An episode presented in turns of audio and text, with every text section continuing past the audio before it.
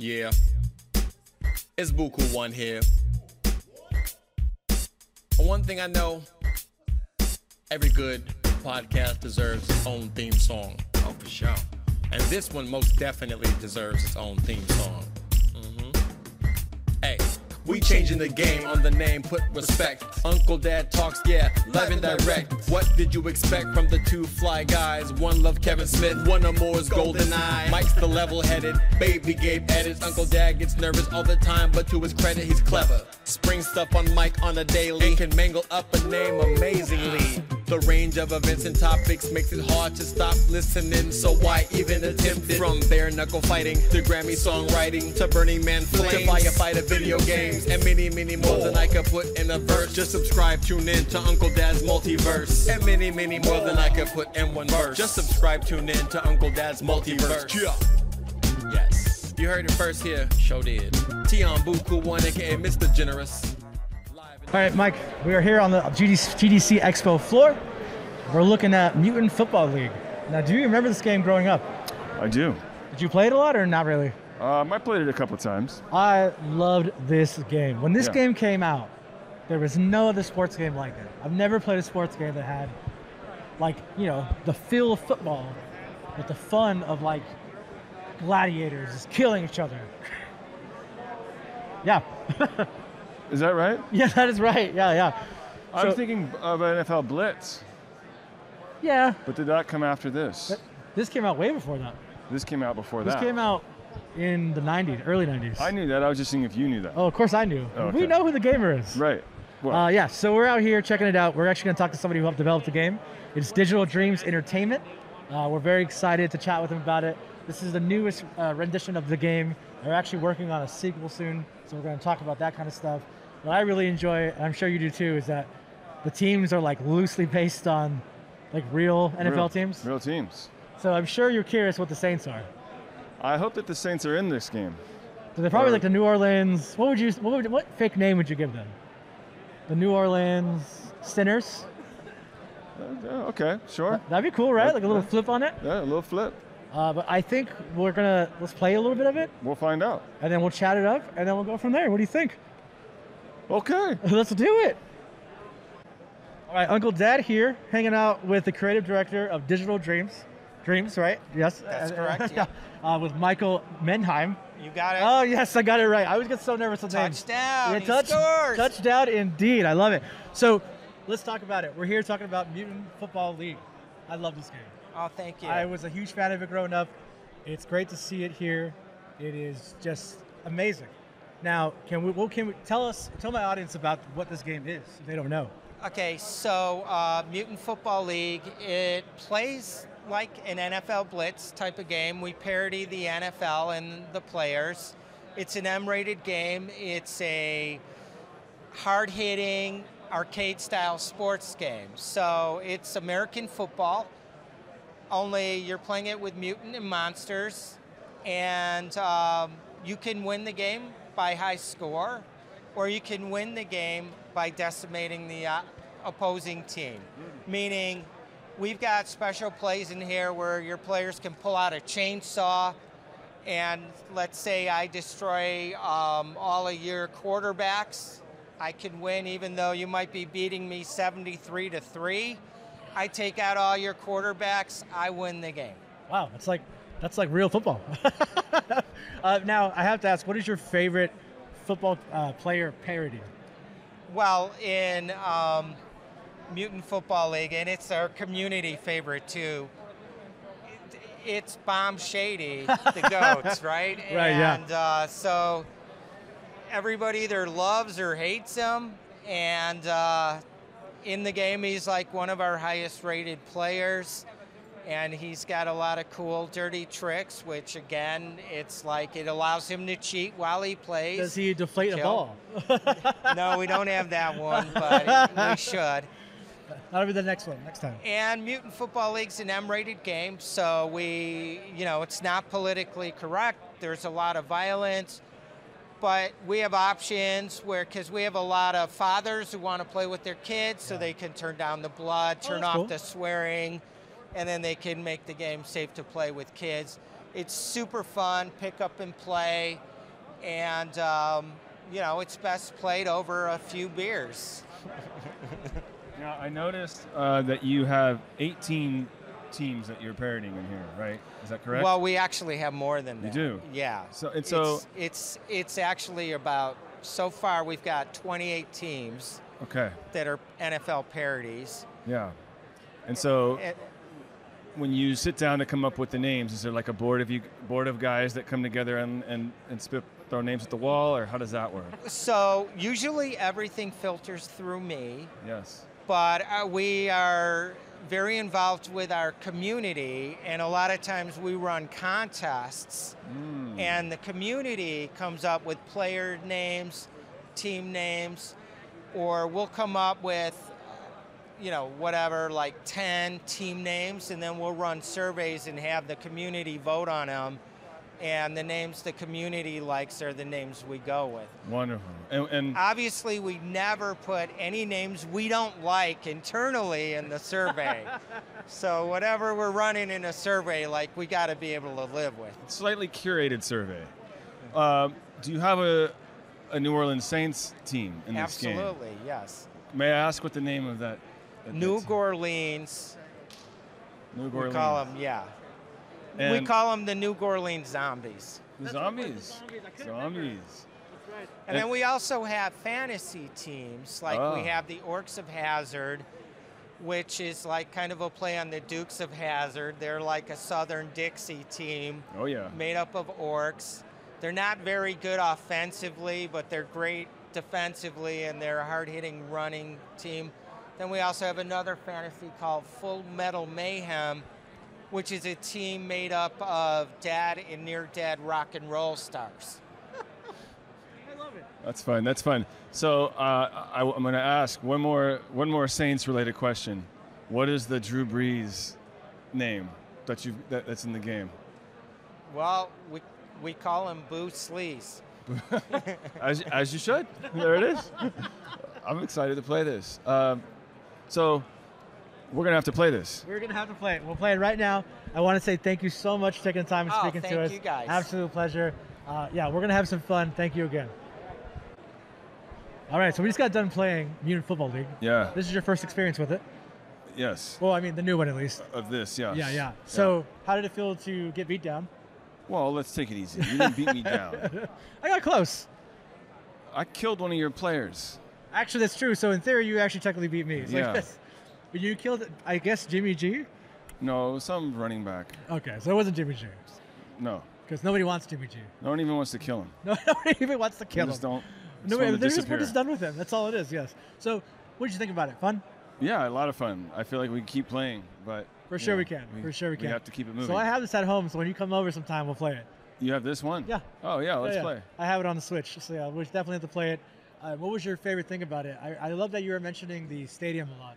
Can we talk about that real quick? Yeah, yeah. So obviously, I picked the New Gorgian Zombies, the New Orleans team, and so the inside of the arena is like a, you know, it's like a version of the Superdome, but it looks like a crazy hell version of New Orleans Yeah. with all these neon signs and bars, and it just looks like. Would you go to that stadium? I would go. you, you would definitely go. Oh yeah, Would you get fucked up? I'd have to. yes. All in all, I think it's a great time. I'm glad we got to play it. I'm glad we got to talk to Michael as well. Yeah. And uh, if you haven't played it yet, go get it. It's not that expensive. It's always on sale too. I really recommend it. Mutant Football League. Go check it out. From Digital Dreams Entertainment. Mike, you approve? I approve. Awesome. Check them out. All right. So, Mike, we're here going to try a game called Plinko Burger. Plinko Burger. Are you ready? Yeah. Yeah, absolutely. Mike, are you ready? I'm ready to watch. To go some- back to your days of flipping burgers. That's right. Uh, we'll tell you that story later, but yes. Okay. Awesome. So on the left-hand side of the screen, your receipt's going to come up with all the ingredients that you need to make the burger. You're going to squeeze on the squeeze me to move across the screen, and then you're going to talk to the machine. So I know I need a brownie, brownie, cookie, cookie, ice cream, cherry, ice cream, ice cream, brownie, brownie, brownie. Ah, so what he's doing is he's saying the things that come up on the receipt, and then he moves these ketchup and mustard paddles left and right to catch them so they fall into the bag. And then the order's up. I see. Bun. Bun.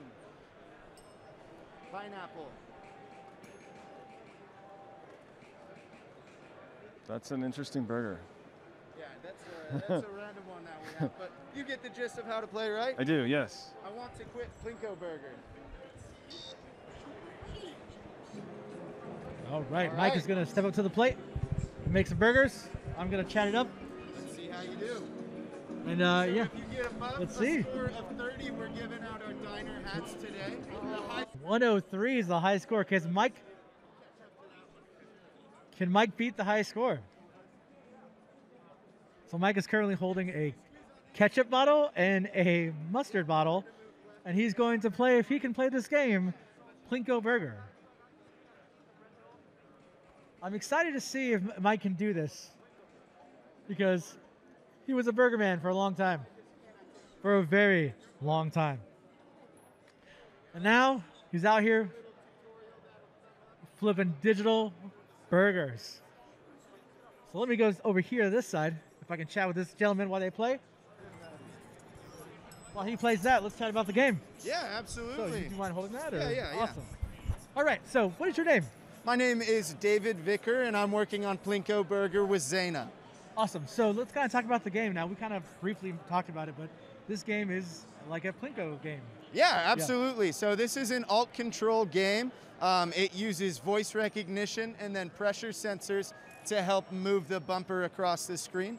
Uh, the main objective is to build burgers and get hungry customers fed. Where does this idea come from? So, funny enough, it actually started in a class we were taking for alternate controller building for gaming. And uh, the original idea started as uh, trash plinko. So, we were going to sort through uh, compost and aluminum and recycling and trash and get it in the correct bin. And then we were like, man, that doesn't sound as engaging as something else could be. So we were like, what if we made burgers? And then uh, we knew we wanted to run with the Plinko idea. So it kind of just started piecing itself together after that.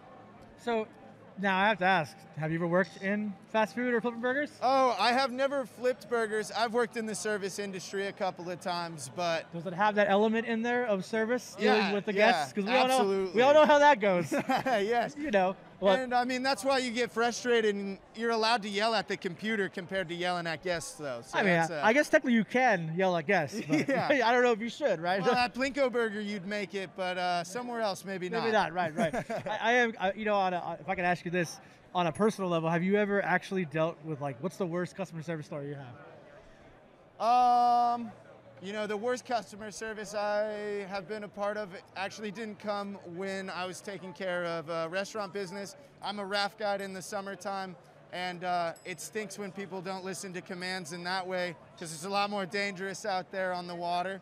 Um, so just people not listening and doing dumb stuff that puts them into risk that they didn't need to be in. And see, that's what's great about this, because now you can let all that out in this game. Yeah, yeah, exactly. And there's there's not high risk associated with this. And if you curse, you get confetti. So, So what's why, better? What's be- I love it. I absolutely love it. Now, is this game going to be available for anywhere to play at some point, or Absolutely. Yeah. So I have these receipts. I don't think you you all see it right now, but these have QR codes to our itch.io page. I can give Okay. that to you. Awesome. You scan that QR code, and that'll take you straight to our itch where you can download at home and play. Um, if you want to play at home and you can't see this QR code, if you just Google Plinko Burger, it's going to give you a couple of restaurants to check out. Ignore those. Scroll on down, you'll see Plinko Burger with the caddy picture right next to it.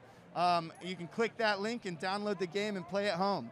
awesome? Now, how do I get the, the special controllers? So sadly, the special controllers aren't available for at-home play. Maybe in the future they will be, but you will be able to play with your A and D keys, and the voice recognition will still recognize you. Only on Windows, though. Sadly, we don't have access to Okay. Apple's code, as always. So, Of course, yeah, I, saw, I like that little. Yeah. Yeah. I got you. I got you. Well, thank you so much, and I guess if I can say this, order served. thank you, thank, you. Thank you. Take care. Okay. Yeah. All right. So, Mike is taking pictures, but before Yeah. after he takes that picture, What we're going to chat about what you just did. What did you just do? Well, I've I've failed at serving fast food. So that's like your real life. Yes. yes, it is. So for those who don't know, can we talk about that? About how I just failed the game. Well, how you used to flip burgers real quick. yeah. Well, so Come on. Go right ahead. You know, You've al- I think- I think- done it. I think uh, maybe you should talk about it. Well, yeah, I worked for a day at Dairy Queen. Only one day though. Only, Only one, one day. Um, yeah, I went in to work and they didn't give me a uniform. I was wearing a Nike shirt and they said just go ahead and work in that. They didn't give me a hat. They didn't give me anything. And it was just one girl behind the counter along with me, a person who's never been there. And it was horrible. I bet. And she said, eh, she said, well, just start doing this. And she told me what to do as Dairy Queen was very busy and the drive-through was busy. And then I started making burgers, and there was this tin in the back, and you open up this square tin, and inside was the burgers, and you pull one out with a tong, and it's sitting in a tin of oil, and you throw it on the grill to heat it up, and then you put it in the thing and send it on out. and how does that compare to this game? Well, uh, I probably. I felt the pressure. I felt the pressure in both situations. So let's talk about Plinko Burger. Now that we know your beautiful background, Plinko Burger. What was the experience like? What, what tell us everything that went down? Well, it kind of is like working in a fast food restaurant. Like it's very quick. You've got the, the, the order, the ticket comes up, and you got to shout out what you need, which is kind of what they do in the fast food restaurant, restaurant, fast food place. And you got to hurry, and you got to get it, and then it's, it's fast, and then you know, you suck. What did you think about the controls? Um, well, first, for the first half I was playing it, I realized I had the right hand on the left. I had the right and left switch, so that's probably why I was so horrible. And then when he was saying that, he's referring to the, the one of the hands was a ketchup bottle, and And one was a mustard, mustard. Which is genius. and That's then you right. wear the little headset too, like, oh, and if you hear that, we're closing.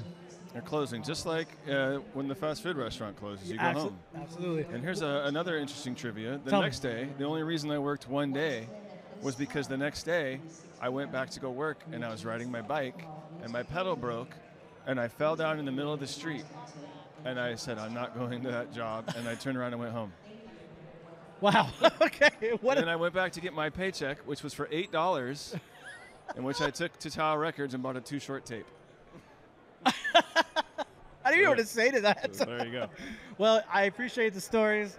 Thank you for being participating in that game. I think it's really genius too because they gave you a cool little burger hat, like Yeah. an In-N-Out Burger style. And what's really cool is the way they distribute the game is giving you a little receipt that has a QR code on it, and that QR code is what gets you the game. Yeah, it the looks game like a is real free to play, so anybody can get it. It's that Oh, it's easy. free. It's awesome. Go check it out. Plinko Burger. I definitely recommend it. It's from a, it's from two people. Two people made this game. It's a lot of fun. A lot of fun. Go check it out. And one thing to keep in mind, if you check out our Instagram, which is at Uncle Dad Talks, you'll actually see some great pictures, some great behind the scenes look. You'll even see Mike wearing his sweet burger hat, holding a receipt. I look just like I did when I was 16. Yeah, full beard and everything. Exactly the same. Because for some reason, when he was 16, he had a full beard. That's right. Yeah, so go check it out. Instagram.com forward slash at Uncle Dad Talks.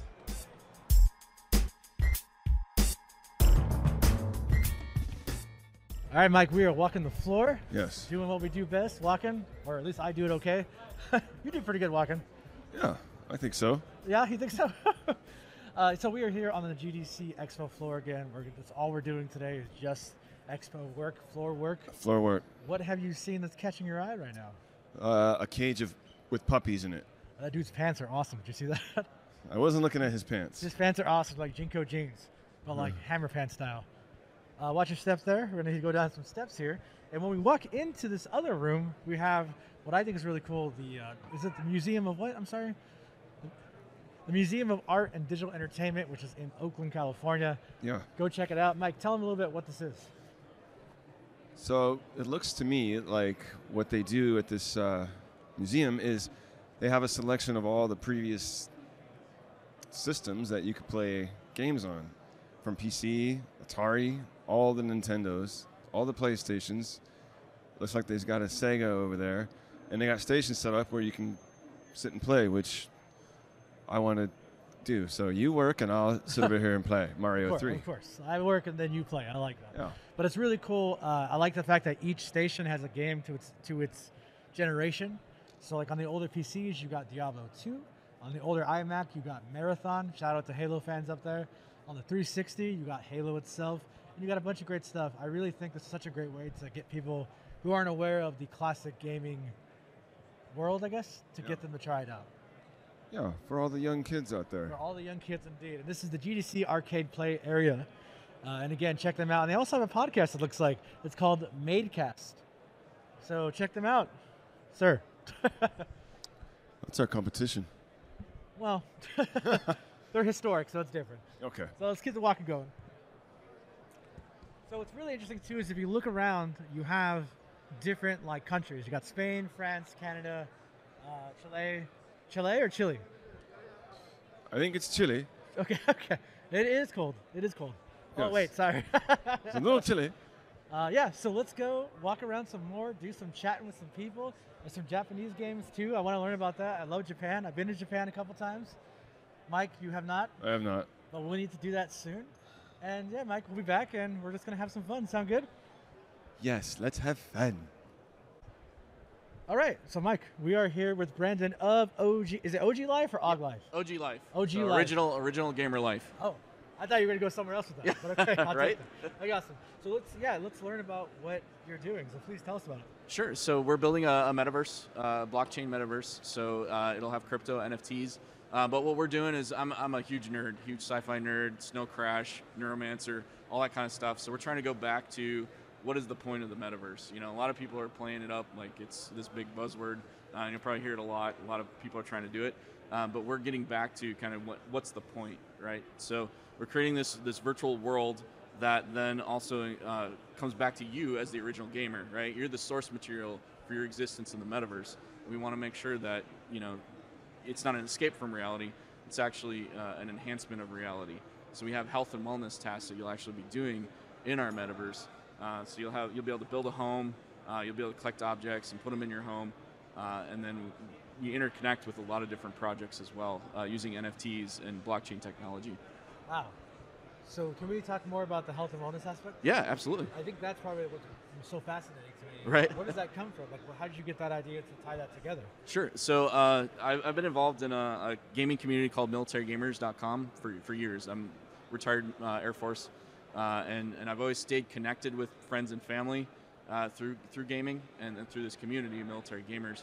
Uh, so th- there's been a lot of uh, mental health, but a lot of wellness uh, efforts that I've been part of, uh, especially as a, as a mentor for Wounded Warrior with the Air Force now, uh, after my, my own retirement. Uh, so there was this push, uh, and that's actually how I originally got picked up to be on Original Gamer Life. Uh, there was this push to to do more to create positive environments in gaming, uh, to maybe uh, find ways to combat some of the toxicity that's really present in games. Uh, so that I was asked to design a, a platform around that. Uh, I, I love that because you know, Mike, I'll tell you too. Like, there is a there is a lot of toxicity in gaming. There shouldn't be any, really, but there definitely is. And the fact that somebody's out there trying to make a way to connect us, you know, on, on a health level and also even on a mental health health as well. I think that's something that more gamers should try to do, or developers should try to do, for that matter. Um, now, is this available at this time, or No, it's currently in closed testing uh, at the moment, uh, but we are working towards uh, putting out you know content uh, modules. So we're going to do sort of like how Fallout 76 does it, where they do content seasons and they have big pushes for new features.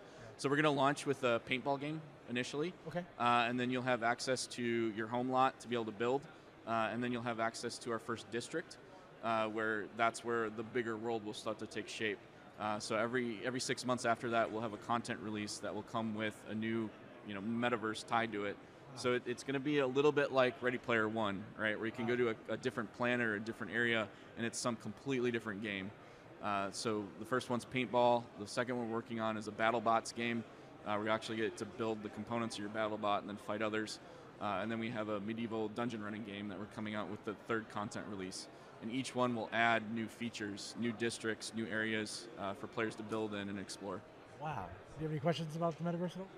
You know, I, I know, but just for our listeners who don't know, but, but uh, So this is all in VR. Is this No, this is uh, it, we're pivoting. We're going to pivot towards VR, Yeah. but it's it's being built on Unreal Engine right now, uh, and it's on PC. Uh, because what the approach that we're taking is high quality first, and then we're kind of working working down with the experience. So VR is not quite there yet. Um, so we're starting with PC. VR is kind of in the middle, and then mobile below that, and then consoles, you know, in between there as well. That's the great thing about working on Unity, as it can develop once and you know publish anywhere. Uh, so we're taking advantage of, of a lot of the, the great features that Unreal has.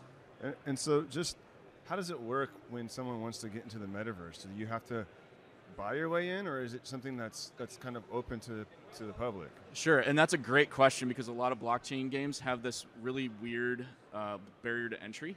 So what we're doing is we're taking more of a traditional game uh, approach where it's free to play uh, and it's free to earn. So you actually come in and we have a quest right now. We have a quest new player experience where that's where you'll build your first uh, your first battle bot or your first companion, your first bot, uh, and they'll lead you through the storyline, and you'll actually understand how how blockchain and crypto works. Because our, our story is that blockchain powers the metaverse, and you know you, you, find out about this big fight between the daemons, the the Unix daemons, you know, kind of the the old school um, term for daemons, uh, are fighting against uh, the machine spirit. So you're brought in kind of on team machine spirit, and then you can pick your faction from there. Uh, but what you do is it takes you through this user journey uh, where it starts to unre- unravel how blockchain and crypto works, uh, and then you're able to make a choice. Do you want to to KYC, which is know your customer, which is a typical step in uh, in crypto. If you don't want to do that, that's fine. You just won't participate in the crypto side of, of the earning, but we will still save all of your tokens for you. Uh, we're partnered with a company called Stardust, and they're doing all of our wallet and asset management for us. Uh, so even if you don't want to, it'll still have a wallet attached to your account, and it will save all those tokens for you. So when you're ready to enable crypto on your account, you'll be able to do so. That's fascinating. Yeah, I think a good part of a part of this is kind of educating people how to do it, but you're doing it in a in a, in a way that's fun, but also you're kind of putting putting people into an environment to learn it, as opposed to just spewing information, which I think helps it land. Oh, no, absolutely, absolutely. Because I think one of the biggest challenges right now is that, you know, a- a lot of people don't understand NFTs and blockchain, and and rightly so. I mean, it's it is it is a new complex thing um, that you really just have to dig into and dive into to understand. So what we're trying to do, and, and we also acknowledge that some NFTs, unfortunately, and some crypto is a scam. You just have to acknowledge that there's a lot of stuff going on in the industry right now as it kind of finds its place in the world. So we're trying to to find other projects that we can work with that are legitimate projects. We know, you know, that they're not here to rug on people or anything like that. We acknowledge that um, and, and trying to build an alliance of other games and other other uh, companies, so we can build, you know, a, a safer environment for people uh, to, to participate in. Wow. I, I really love that. Thank you so much for taking time and talking to us. Where can our audience like participate or start or Sure. So you can get started at ogl.gg. Uh, so right now it looks very crypto because we are in our initial raise for uh, uh, we're finishing out our private and seed raise on, on for the token itself. Sure. Um, so it doesn't look like as much of a game site yet. Uh, but we do have a Discord where people can get involved. We are we uh, our YouTube is slowly slowly growing. Okay. Uh, so you can find us on YouTube. Uh, we do have uh, a streamer a friend of mine that we're building up, you know, our presence and everything. Awesome. So we play Halo, you know, once a week. Uh, I we love play, Halo Infinite all day. oh yeah, Yeah, we, we got a crew that plays that. We're playing uh, Atlas right now, uh, Okay. Atlas MMO. Nice. Um, we have, like I said, militarygamers.com for anybody who's a veteran uh, or current military. Uh, and then I, I have Silver Sun Republic as a community that I run. Uh, so we have all these different things that we're pre-building uh, before OG Life really takes off. So any, people can get involved in many different ways. That's awesome. Well, I hope the Uncle Dad audience. I really hope they go out there and learn about this. It's a great, great thing you're doing. Uh, thank you for your service. And, oh, I appreciate uh, it. Thank you. I hope you have a great con, man. Thanks. All right, take care. Bye. All right, Mike, we are here with Barmak of Brelyon. Did I get that right? You did. Oh my God, barely. uh, so when we walked by, I was fascinated by the way this this display looks. Thank So you. please, for those who can't see, can you just tell us what your display is? Yeah, absolutely. So, so basically, our display is a virtual display that gives you virtual image with different varying depth. And now, we have worked on the light so that the depth that comes to you is a single eye depth as opposed to stereoscopic binocular depth. So it's much more comfortable to the eye. So once you get in front of the display, you basically uh, see a 122 inch virtual image that goes anywhere from one meter to two meter or 2.5 meters of depth. Um, and so that sort of pulls you into that experience, the gaming experience or whatever experience you have, uh, without you having to put on any headsets. Wow. So when you say like virtual like display, is that like virtual reality in a sense or no? So virtual, when I say virtual display, I mean the image that you see is virtual and it's much larger than the physical embodiment of the display. So it's Oh. very much like virtual reality, right? The image that you see in virtual reality is much larger and it's virtual, right? And here also the image that you see is much larger and it's virtual as well. Um, except this one, it's a little bit more sophisticated and the way that the image is profiled in the 3D space. That's okay. And so what would this do for like gaming? What would that provide for us as a gamer? So it's kind of like gaming on a massive half dome cinema, Wow. you know, to yourself. But except, you know, you can put it on your desk, you can put it on your rig and get totally immersed without having to put on headsets. wow. Now, Mike, you're into VR. What is that? Or like, what do you think about that concept? Well, I just want to know you go so you could watch anything on this, right? Yeah, you can do anything. It's fully Anything. backward compatible. I mean, any, any 2D content, you know, would work on this. So you could watch the game. Yeah. You could watch sitcom. Yeah. You could watch personal things. Yes, that you exactly. watch. You can do all of that. know, yeah. Yes, and and and and the thing is that, you know, uh, basically we can also go to very high fidelity. So you're seeing right now that's Forza Horizon 4 being played on That's what I thought, 5K okay. OLED, you know, version of our display. I will definitely check that out, and we'll Yeah. talk about that too. Yeah. Um, I am curious, though, what's the refresh rate on this? Yeah, so we have 144 hertz and 60 hertz. Both versions are available. Oh, wow. Okay. Yeah, That's thanks. pretty good. Thank and you. And is this available in retail now? Uh, the 60 hertz is available, uh, not in the retail, but you have to contact us. We're mostly working with businesses at this time, Okay. not selling to consumers. Okay, okay. Yeah. Will there be a consumer version eventually? Yes, absolutely. Okay. Yes. And when can we expect that? Way down the line? So our first production will go out uh, late this year. Uh, that is mostly targeted toward enterprise, um, but you know, if you're an early adopter, you can buy that as well. So I would say later this year will be a good time to circle And back. what's what's the, the, the, the price on this? Yeah, so our consumer version will go anywhere from $1,500 to $30, $3,500, and our enterprise will be somewhere between $5,000 to $7,500. Okay, so Mike, we need to get one for the office. Yes, I think we need one. I think we should do that. And where can my audience learn more about your this this product? Yeah, if you go to www.www.brelyon.com, you can sort of see our website, see our products, and put you know into your interest. Okay, awesome. So we'll check it out. We'll talk about that more, and we're excited to learn to check it out. So thank you Absolutely. so much for Yes. taking the time. I really Absolutely, my appreciate it. pleasure. Thank you. All right, uh, Mike, we just got done checking that out. Yeah. Uh, that was the the virtual uh, display by Brelyon. Uh, Mike, you got to check out the consumer version, which is the six, uh, 144 refresh rate. Uh, what did you think about it? Well, um, it's pretty cool. I I would love I would love to watch a game in that. What about uh, what about uh, doing some art on it? What's that? Doing some art on it? That'd be cool too. Yeah. I yeah, it's it. I mean, obviously, you're looking at it. It, it feels like it puts you in the space. For sure, and I think Yeah. that's kind of cool, even with the idea of like the work at home space world we live in now. Imagine that, like that, you feel like you're in your office, you're in your zone. You know, Yeah. uh, I, I really dig that. I was doing the um, the prototype version, which is 60 frames per second uh, at a 5K resolution. Yeah. My only complaint was, um, and he is aware of it, is that on the screen itself, there are four black bars, Yeah. and those black bars do kind of hinder a little bit of what you see. Right. But the gaming experience is top notch. So once we can make that in a way to the 60 frames, that is going to be something incredible.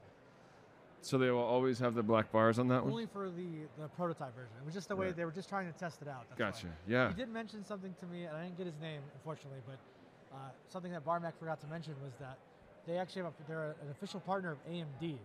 And AMD makes all the you know the uh, the processing uh, software for your or processing hardware for your computer. That's right. So uh, yeah, that's that's so sweet, man. So they took us to CES. Yeah, so I'm excited. It is a little pricey, of course. What is the price? Uh, it was uh, 1500 to 3500 for the consumer version. Yeah. And the enterprise version, I think you said about 5000 6000 So we need one for the office. Yeah. yes. Do they have a layaway plan? uh, they have a credit plan, actually. Oh, yeah. I heard of that plan. You need, uh, you need 900 credit. Okay. 900 tokens. but yeah, I thought that was really cool. Uh, Mike, we'll keep checking the floors out and see what we find. And that was something very much exciting to see the future of gaming for me. The future is here. The future is now. All right, Uncle Dad here with Danny, uh, and you are a you said instructor, professor. Yeah, I'm an instructor professor at the University of Colorado, and I run a thing called the What Lab, which is an experimental game design lab. Wow, and this game looks very experimental. yeah, I mean, it's mostly just sort of an art installation joke about crypto and weird educational body horror is kind of what we're calling it. You just sort of step the answers to math problems in and then feed them to this beast. Does he have to hit him hard? Yeah, he has to step pretty hard to go. You gotta, yeah, step, you gotta step hard. you can step real hard on those. Yeah. Get the stepping, bro. There you go. There you go, and, And then what is- crunch the mouth. Crunch the mouth. No, no, Or, uh, crunch it, crunch it, like. yeah. Like close it. Close it, close it. Yeah, if you go it. like That'll do it. yeah, I know. punch it in the face. Punch it I mean, the it's face, an yeah. aggressive game. It seems like okay. So now, where does this idea come from? I mean, sort of just a fever dream of uh, us hanging out. But we run an experimental games festival in uh, in our program, and last year we needed a fake currency for the whole festival. So we basically made this sort of currency mining experience for people to play, and then they could use the currency to buy, you know, fanny packs and stickers and stuff from the festival. Wow. So then this this actually distributes something, right? This distributes like a coin. Yeah, it poops, the right? monster poops out a little wooden coin. Yeah. Wow. And then does the player get to keep that? Yeah. Okay, awesome. Now, did you develop this yourself, or are you with the team? I did. So I teach alt control uh, games and development at the university. This was sort of a project between me and uh, Matt Bethencourt, who's also here with Buy Sell, Okay. uh, the phone game over there. Oh, okay, we'll check that out. We co-direct the lab, and uh, he does a lot of programming stuff, and then I do a lot of the hardware. So I did the hardware for that, and he did a lot of the software for this. So Now, what has been the reception at the show for this?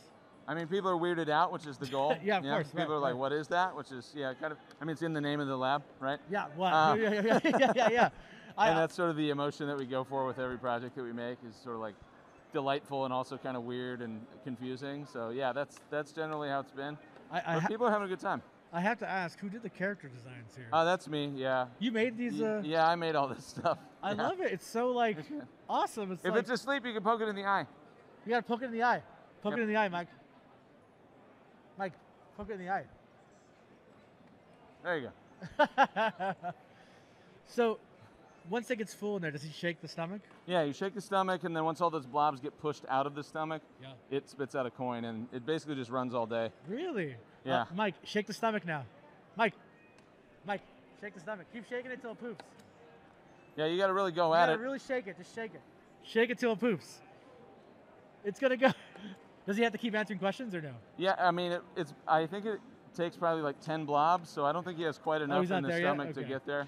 He's not very good at it. It's math. one. It's what? Mike's not very good at math. We learn. well, I really wanted to say thank you for taking time to talk with us. Of course, I really man, yeah. Appreciate it. This is such a awesome concept. I love the way everything looks. The art style is awesome. Thanks. I think it looks like it's fun. It's intriguing, and I think games should always have that element to them as well. Definitely, That right? Intriguing aspect of things. right? Yeah, and sometimes it's nice to just make stuff that's just for people to sort of enjoy socially, rather than thinking about sort of like a distributed, you know, project you have to sell. Right. And that's a lot of the the stuff we love to make. It's just That's like installations in awesome, public. man. Thank you so much for taking the time. I appreciate it. Appreciate it. Take care. A classic combination. The classic combination, dude. We gotta share this. So one with Frank and Blake of Scra- Scrapeboard? Scrapeboard. Scrapeboard. So we walked by this multiple times and we were so fascinated that Oh. this concept is like, it's like, it looks like DDR, but it's more like Simon says she was telling me. Right. Yeah. Right. And Right. I- explain your game. It's interesting, please. Yeah, well, it, it's definitely uh, inspired by DDR. The the original idea was DDR with a skateboard, and it is it's technically not a rhythm game though, so that's where the Simon Says part comes in. So you- speed run. You want to speed run the game. you yeah, know? Want to speed the. Yeah, yeah. yeah. We threw in some fighting and um, racing stuff too. So it's like it's a fight against a, a, a three bosses. So it's a boss rush. And you want to kill the bosses. You want to kill yeah, all three yeah, of them. Yeah, yeah, yeah. It's an ult- ultraviolet. Whoa. So we're. I gotta be honest. I love the art style. It Thank feels you. like, and I mean this in a positive way. It looks Oh, like no. a, like a fever dream, Mm. and I mean that in a great way. I mean that in a great way.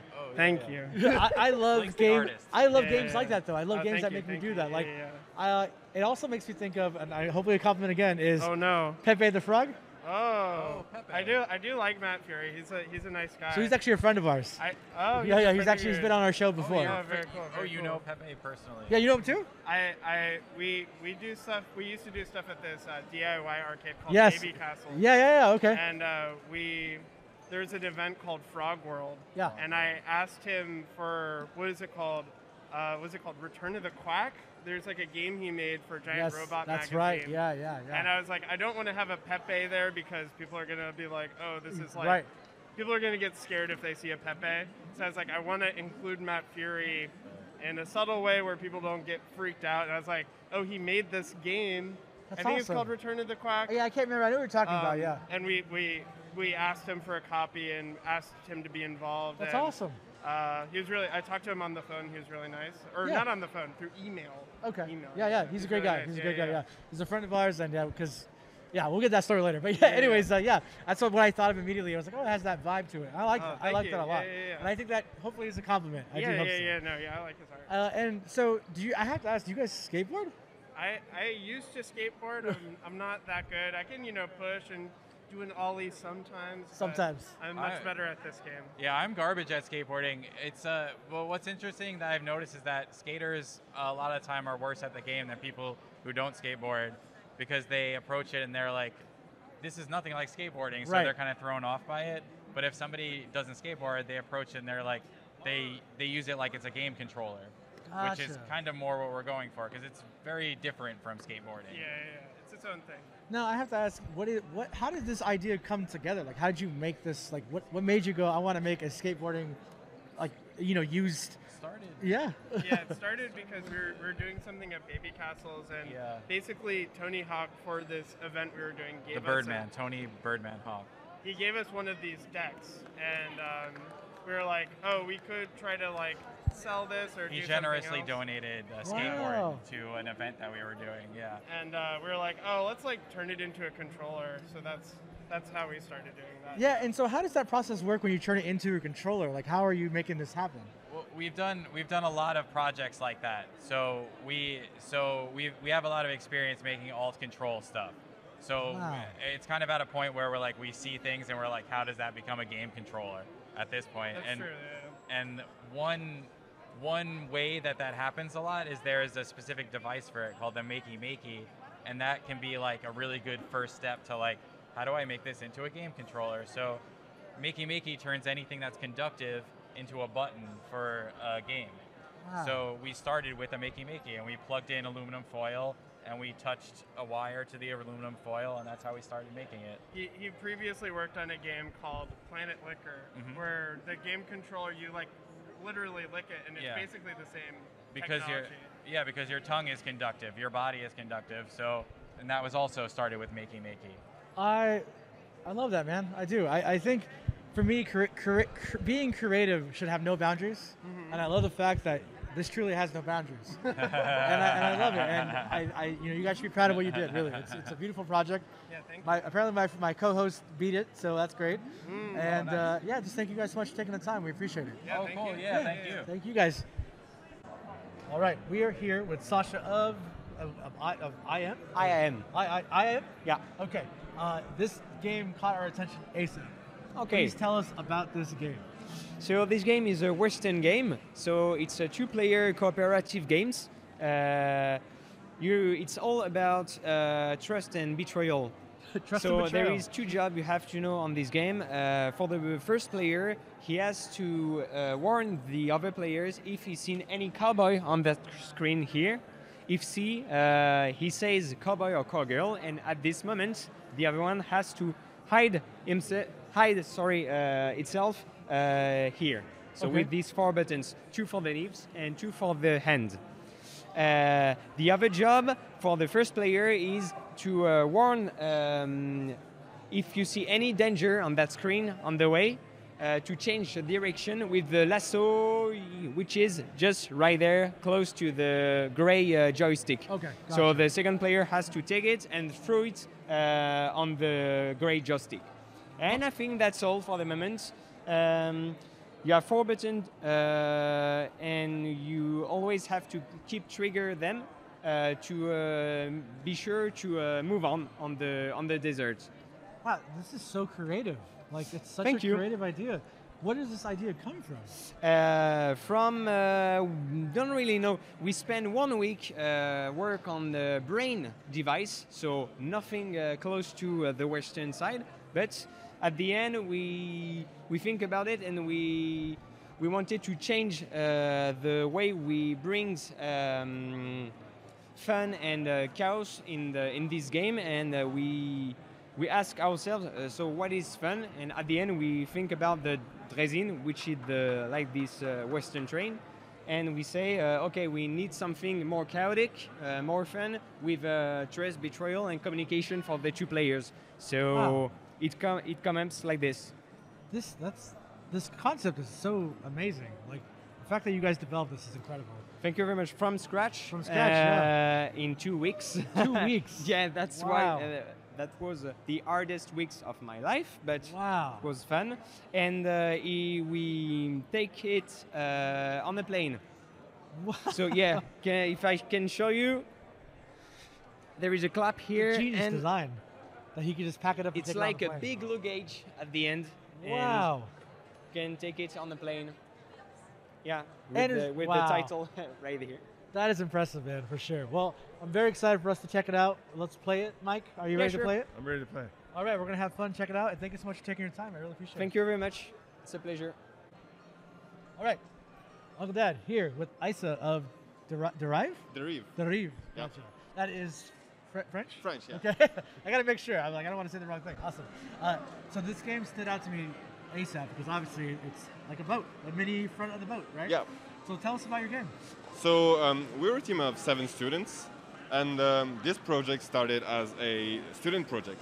Um, uh, it was at first four designers, and um, when they applied to GDC with the prototype, and they got taken somewhat, um, they started recruiting. So I'm the programmer of the Derive team, and Oh. I had to redo all the programming, and we also had two new artists. Wow. Um, it's just a versus game, and yeah, um, the first, the main goal of the, the, the game was to make an alternative alternative controller. Yes. Um, so the first idea that we had was an arcade game, because that's the easiest one to make. Of make. course. Yeah. Of course. Yeah. Uh, and the theme of the pirates really stood out to us, so we thought, why not make just a boat arcade, and Wow. here we are today. I yeah. mean, it looks like something that you could definitely see at an arcade. Yeah, thank like, you. In places like that's great. Um, the craftsmanship, the craftsmanship as well just looks nice. Like I mean, you got the I don't know what it's called. What is that called? The wheel? Uh, Ruddle. Ruddle. Did you know that, Mike? I knew that. I just you know waited to see that you knew that. Oh, I definitely did it. I don't know anything about pirates. um, where does the where does the I where does like the idea start? Like where did you guys go? Hey, you know what? It's gonna be pirates. How did pirates Um, become? I don't know. Um, we, we first wanted to make an arcade, and we thought, what does already exist, and that we don't want to make. So there was uh, all these FPS, all these fighting games, Yeah. uh, with like like typical kung fu moves and stuff like this. And we thought, there's no pirate arcade that a lot of people really. know. Yeah, no. Yeah. So why not make one and see how it works?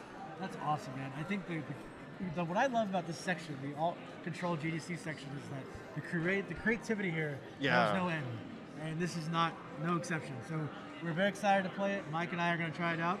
Uh, and uh, thank you for taking the time. I really Uh, appreciate it. thank you it. very much for the Also, Actually, interview. before I forget, where can our audience learn more about this game?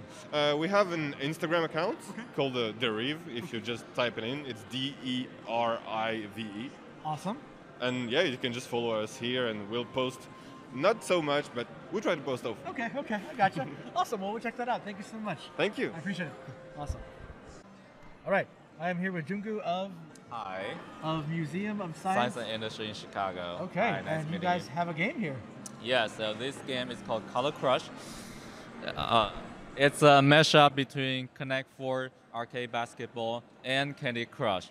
So the way it works is that you need to score as many points as you can by throwing these color balls through the hoop and into the digital display. Um, so you need to line up three balls of the same color horizontally, vertically, or diagonally. And you just need to score as many points as you can before times runs out. That as simple as that.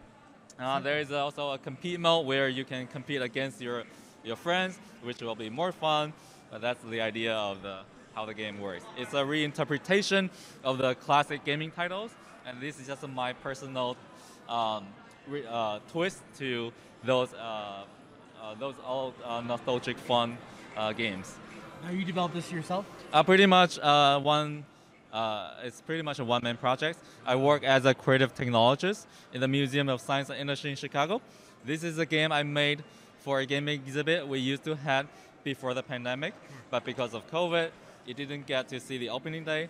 So um, I'm trying to find a way to bring this game back to life. That's why I submitted to Alt Control because I thought this game will feel uh, will fit very well in here, and it's uh, very rewarding to see uh, players from the gaming community uh, have fun with my games, and I also got a lot of positive feedbacks from them.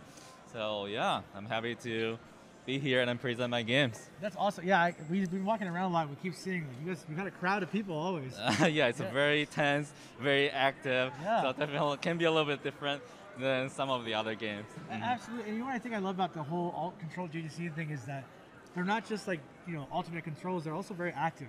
And I think that's great. Like you don't really get that in gaming anymore. So that's awesome. So I'm very excited to check it out. Uh, Mike, you have a question?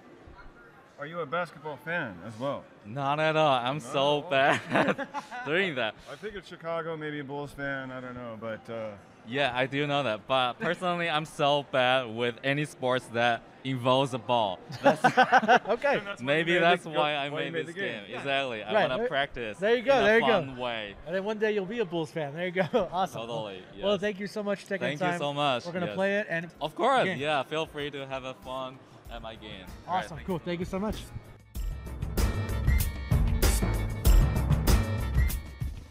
All right, Uncle Dad and Mike, we just got done checking out Alt Control GDC, where all the games have a special alternative controller.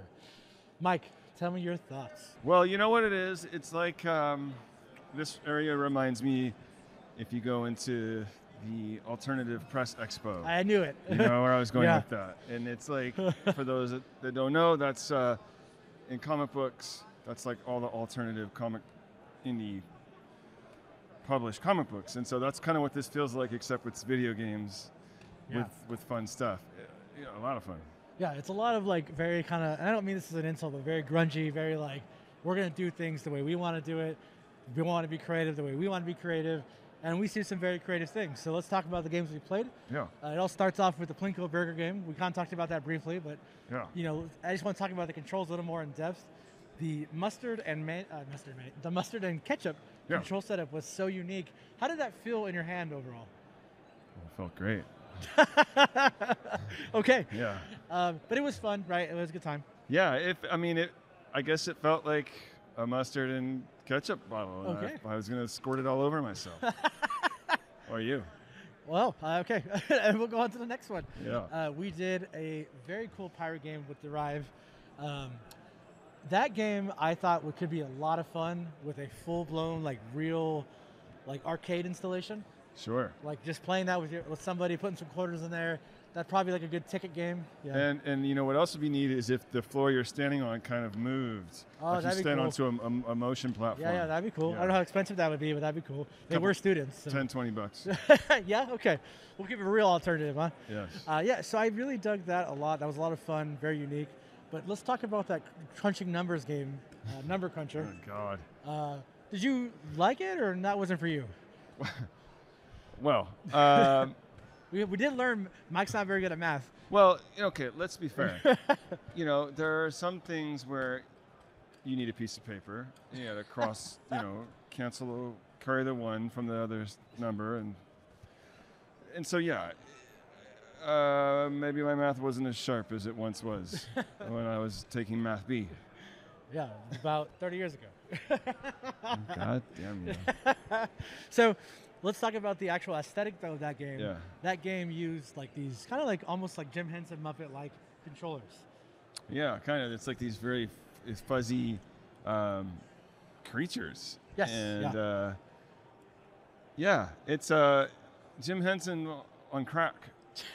or, or mushrooms. Or mushrooms. Yeah. More mushrooms. More mushrooms, not Yeah, crack. not crack, no. uh, and I think if you go to our Instagram, you will see pictures of this as well. Yes. And our Instagram is, of course, at Uncle Dad Talks. So please check that out because these controllers are so unique. Now, we talked about that. Now let's talk about the two-player one. Another two-player one we did. It was the like the Wild West one. Forgive me if I'm not remembering the name, but basically you did like a crank. Uh, what is it called? Like a crank. A rail car. Rail car. Yes. Yes. And uh, that was pretty cool. I thought. Yeah, yeah, it was fun because you know it's uh, you're playing on the same team with someone, warning them of the danger, um, throwing lassos, ducking down, shooting cowboys. Was fun. Yeah. And so here's the thing. Yeah. So much danger. Uncle Dad even cut his finger. He cut his finger, and I almost hit the lady in the head with the lasso. Oh, that's right. She didn't like that. She didn't like that. But you know, you shouldn't be hitting people in the head. Well, she was in the way. Now, let's talk about uh, the last game we checked out, which was the. What was it called, actually? I don't remember the name of the game. it was from The- the, Chicago uh, uh, Museum. It's called Dunk. It's called Connect Basketball.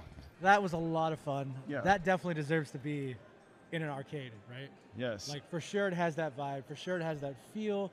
It made me think of those. Remember those basketball games you would play in, and like the like the the brim is moving back and forth. Yes. Yeah, that's what I kind of got that vibe, but competitive. Yeah. Uh, and it looks.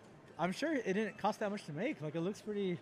Yeah, I mean, know? this version of it, Yeah. not much at all. Uh, Color Crush is the name. Gotcha. Um, but yeah, totally. I mean, you can go to a coin op, and this game would be perfect. Oh, for sure. Yeah. Especially with the, the two player like against each other, battle Yeah. mode, drinking some beers. Yeah, and- you just need a beer uh, holder on the Yep, side. Drinking beers yeah. and throwing balls. Speaking of beer, Drinking beer, yeah. Speaking of beer, yes. uh, but yeah, I think that's all the ones we checked out, really, right?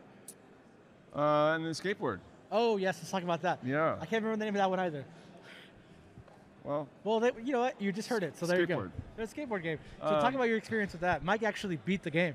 Yeah, well, I beat Kool Aid Man. You He beat was Kool-Aid the, Man. He was the villain. Technically, Uh, you can't say Kool Aid Man. You beat a Kool-Aid- guy who looked like Kool. You beat Kool-Aid- guy. Kool Aid guy. uh, it was called a scrapeboard. Scrapeboard, you Scrapeboard. scrape it. Thank you to our intern for helping us out. Yes, yeah. Shout out to Ha Young. Thank you. Um, yeah, it, it took me back to my uh, skateboarding days. You know, as a Yeah. teenager. Uh, you know, You know, Uncle Dad skateboarded. You should have played. No, because you don't do that no more. Oh, well, maybe you should. Maybe I should. Right. yeah, maybe you're right. Uh, Oh yeah, it was a lot of fun. I mean, it's like uh, a skateboarding version of dance. Dance. No. Si- He said, "Don't say that." Oh. Simon says. Simon says. Yes. Oh, because of the colors. Yes, because of the colors. Right. Uh, Colors. colors. Yeah. um, it was a lot of fun. Yeah, it's. Uh, I like a lot of these. You know, they're active, so you're not just sitting there like a schlub. Uh, Sitting there like a schlub, playing know, Valorant. Right. You're moving. You're being active and uh, burning calories. Absolutely. So that is Alt Control GDC. If you go to uh, GDC's website and actually look up Alt Control GDC, you can actually find all these games listed. And of course, we'll have them on the episode as well. Yeah. Uh, but definitely check them out. And Mike, we still got a lot to look at. I know. Let's so get let's to it. keep this party going. So let's get you that beer. Oh, yeah.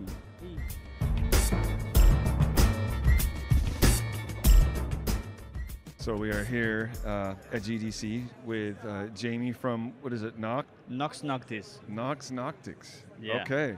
And so there's a game. Uh, is the name of the what's the name of the game? The game is Do Not Open. The Do Not Open. Yeah, And it's I- a, a horror game. a horror escape room game. Ah. So actually, you will have to solve some puzzles, enigmas, and so on. And in this case, we're playing the demo. Yes. He has some limited time, at least like four minutes or so, to solve the puzzle. If not, he's going to to have to hide from the monster. There is a monster coming. Okay. Okay. So in this game also you are able to hide from the monster, like you can get inside some furniture or crouch. So you need to use this silent mode, right? Okay. So that the monster doesn't catch you. Yeah. So uh, okay, so this is on uh, PlayStation VR. Yeah. VR two. Exactly. So right now we have the dev kit for PlayStation VR. We don't have yet the VR 2. Okay. I think it is not even released yet, so it will take some time to port it back to VR 2. but we have a, a contract with PlayStation of s- six months, right? After that six months, we will we will be able to release it for PC mm-hmm. and also flat screen. So the glasses are not mandatory. Right. You know, because some people don't like good virtual reality glasses, so we Yeah. have that possibility. But but much more immersive and and scary and real, obviously, when you're in the virtual reality realm, Completely right? right, yeah. Yeah. So it, so I'm just uh, to describe it a little bit since we're audio here. Um, Uncle Dad has the uh, VR goggles on, and he's wandering down a very scary-looking house. Exactly. And and so the object of the game is to find your way out without getting eaten by the monster, whatever the monster exactly. is. Yeah. Exactly. You you need to get out from the house. This is a, a very big uh, house from the Victorian era. Okay. It's- Okay. And the things that you need to, to find the the pieces, puzzles, and all kind of stuff. Every every the, the cool thing about this game is that uh, each time that you play, the rooms are going to change the location. Even Ah. the the items change the location so that each time you play Yeah. is completely different. That's right? fun. Even the jump scares are different in each time you play. Um, where do you guys pull your the uh, horror movies that you guys pull from inspiration for, like that you find? So actu- from video games first, we got inspiration from PT demo. Okay, this game was not released yet. Okay. Oh, there's the monster. there you go. Oh, but also from Resident Evil 7 and from films. I'm not pretty sure he knows more about the Mhm. films. That this, he's the 3D artist Okay. there. Yeah, yeah. But but these are the games that are mostly inspiration for us. Yeah, yeah, Are you a horror fan as well? Yeah, I am. Yeah. I am. I like them. What's some of your favorite? Uh, what's one of your Ins- favorite horror? Insidious. I don't know how to pronounce it in, in English. Insidious. Insidious? Yeah. Okay. Sorry, yeah. My pronunciation is very Oh, Spanish. you're fine, you're fine. I got you, yeah. exactly. That's one. Also, uh, Warren cases related to to exorcism Yeah. and demons. I, I really enjoy that kind of films. You know. Yeah, well, those are kind of because it almost could be kind of real, so it's like psychological. Which I feel like this game probably gets a little psychological because you're trying to figure out the puzzle. Exactly, and also you know that this game was developed during the COVID area. era. Yeah. So there are viruses also related in the game, Ah. and these kind of things. you Yeah, know. yeah. I don't want to spoil a little No, bit, but no spoiler. This is about a, a scientific that was working on a lab in the MIT and so on. Yeah. And something went wrong, you know. love it, love it. Cool. So exactly. it's, so it's do not open. If people, our listeners, want to want to check it out, where do they go? What do they do? Okay, so you should look for Do Not Open PS PlayStation. That's the first hit. And you can also find our company, Nox Noctis, but this is our first game, right? Okay. And we are a small company, so uh, I will search Do Not Open PlayStation VR. Okay. That's the So- hit. Sounds good. Well, Yeah. Jamie, thanks for taking time to talk to me. Good luck with your adventure, and don't get scared. Okay, thank you so much. All right, bye. A pleasure. All right. Uncle Dad here, hanging out with Mike, but not our Mike, a different Mike, and Ashley of MongoDB. Uh, let's learn about your data company, yes? Yeah. All yeah, right, sure thing. Please tell me all So, about it. MongoDB is a database. Everybody's running games, writing games, writing software. You got to store that data somewhere. Yes. It's stored in a database. So MongoDB is is a new type of database. We call it a NoSQL database. It's document based. So where you used to be able to store data in rows and columns and tables in relational databases, we store it in documents. So it's a little bit different. It's a lot easier to work with. If you're a developer, you're used to working in objects. That's what we use to store data in MongoDB, objects. Interesting. Now, so how does someone like working in the industry get a hold of your product? Well, so MongoDB is a is is open. You can download it. You can run MongoDB on your your laptop to get used to it. And when Oh. you're ready to launch your game, you can store your data, store your MongoDB database in the cloud. Really? That's our that's our service called Atlas. It's an a managed database service in the cloud. Wow. Now, is it only just for gaming data, or can I use it for podcast a- data? We, we, we like to call it a general purpose database. really? Yeah, you could you could store any kind of data in MongoDB. Mike, maybe we should do that. Th- My Mike, not that Mike. but yes, maybe we should do something like that. Yeah. Now, there's no there's no cost to it. You can use it for free, absolutely. Even in the cloud, we have we have instance sizes starting at what we call, we label them M0 is the smallest. Okay. And it's absolutely free to use forever. Wow. 500 megabytes of storage. There's some limitations on how much data you can transfer back and forth, but when you write your game, you can start on the M0 and use it for free forever, but you're going to scale it up and you're going to need more space, right. you're going to need more throughput, all of that stuff, more CPU.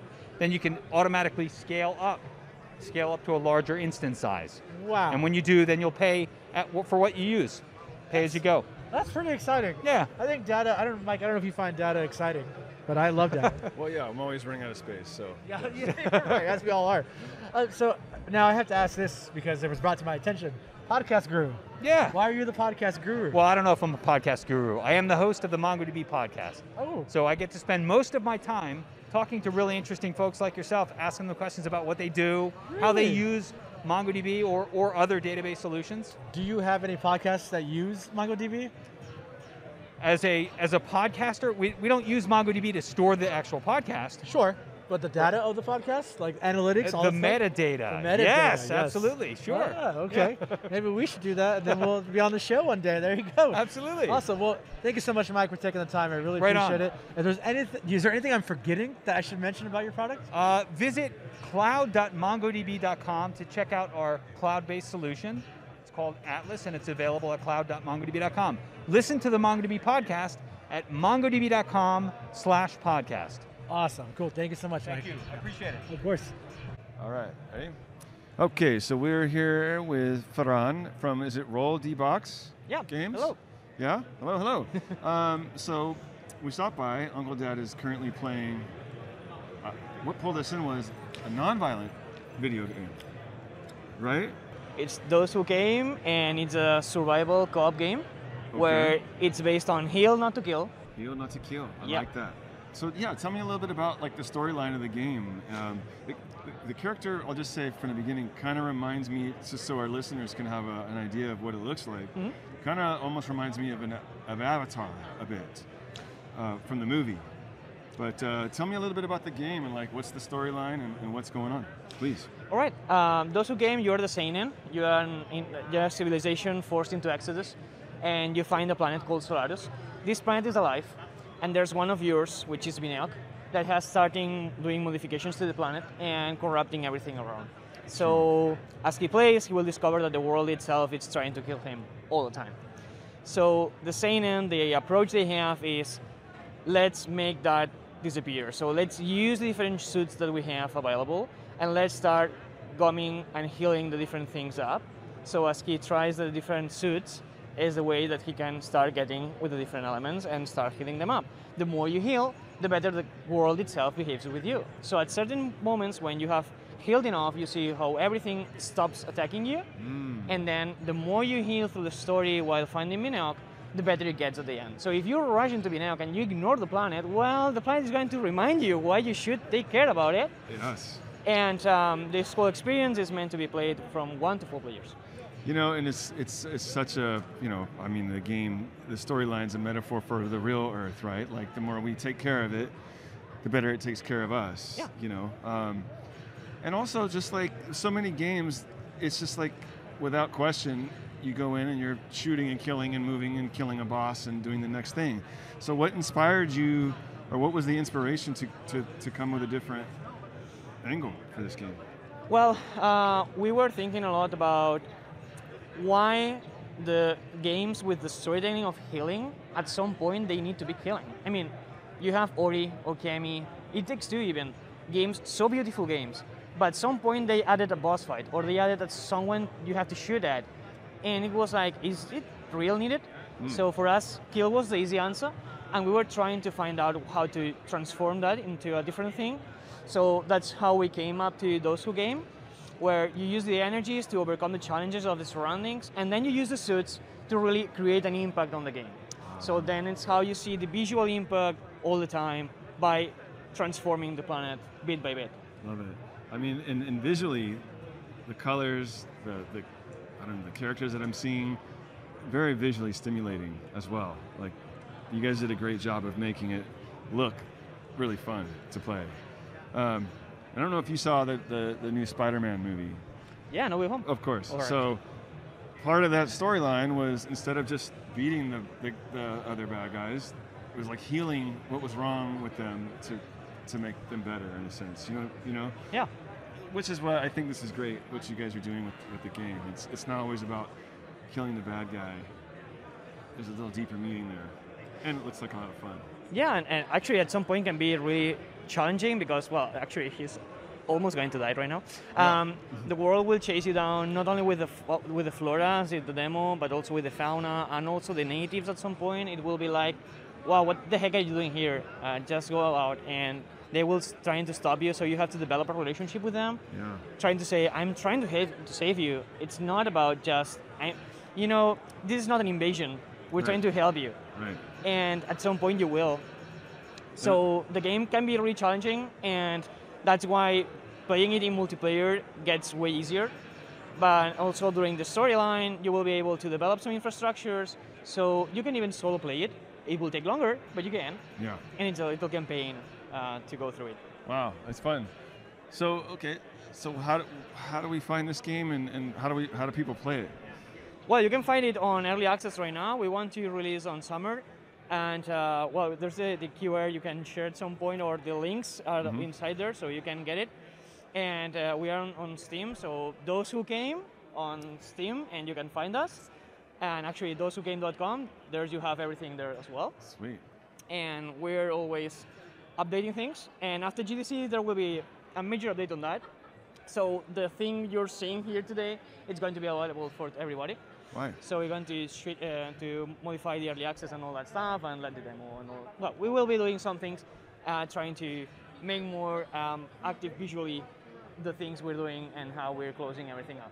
Fun. I love it. Well, I love I love the message behind it. It looks amazing. I wish you nothing but success and Thank you. thanks for taking the time to talk to us. Thank you very much. All right, All right so right now, Mike is checking out a game by Miro Studio. Uh, they're checking out Finger Gun. Finger Gun is a VR game with hand tracking, and with me is Manex. Manesh. Manesh. Yep. Manesh of Miru? Miru Studio, yeah. Miro Studio, and here's that for you. Okay, thank you. I know, Mike's come out of nowhere here. Definitely. Yeah. Let's learn more about your game.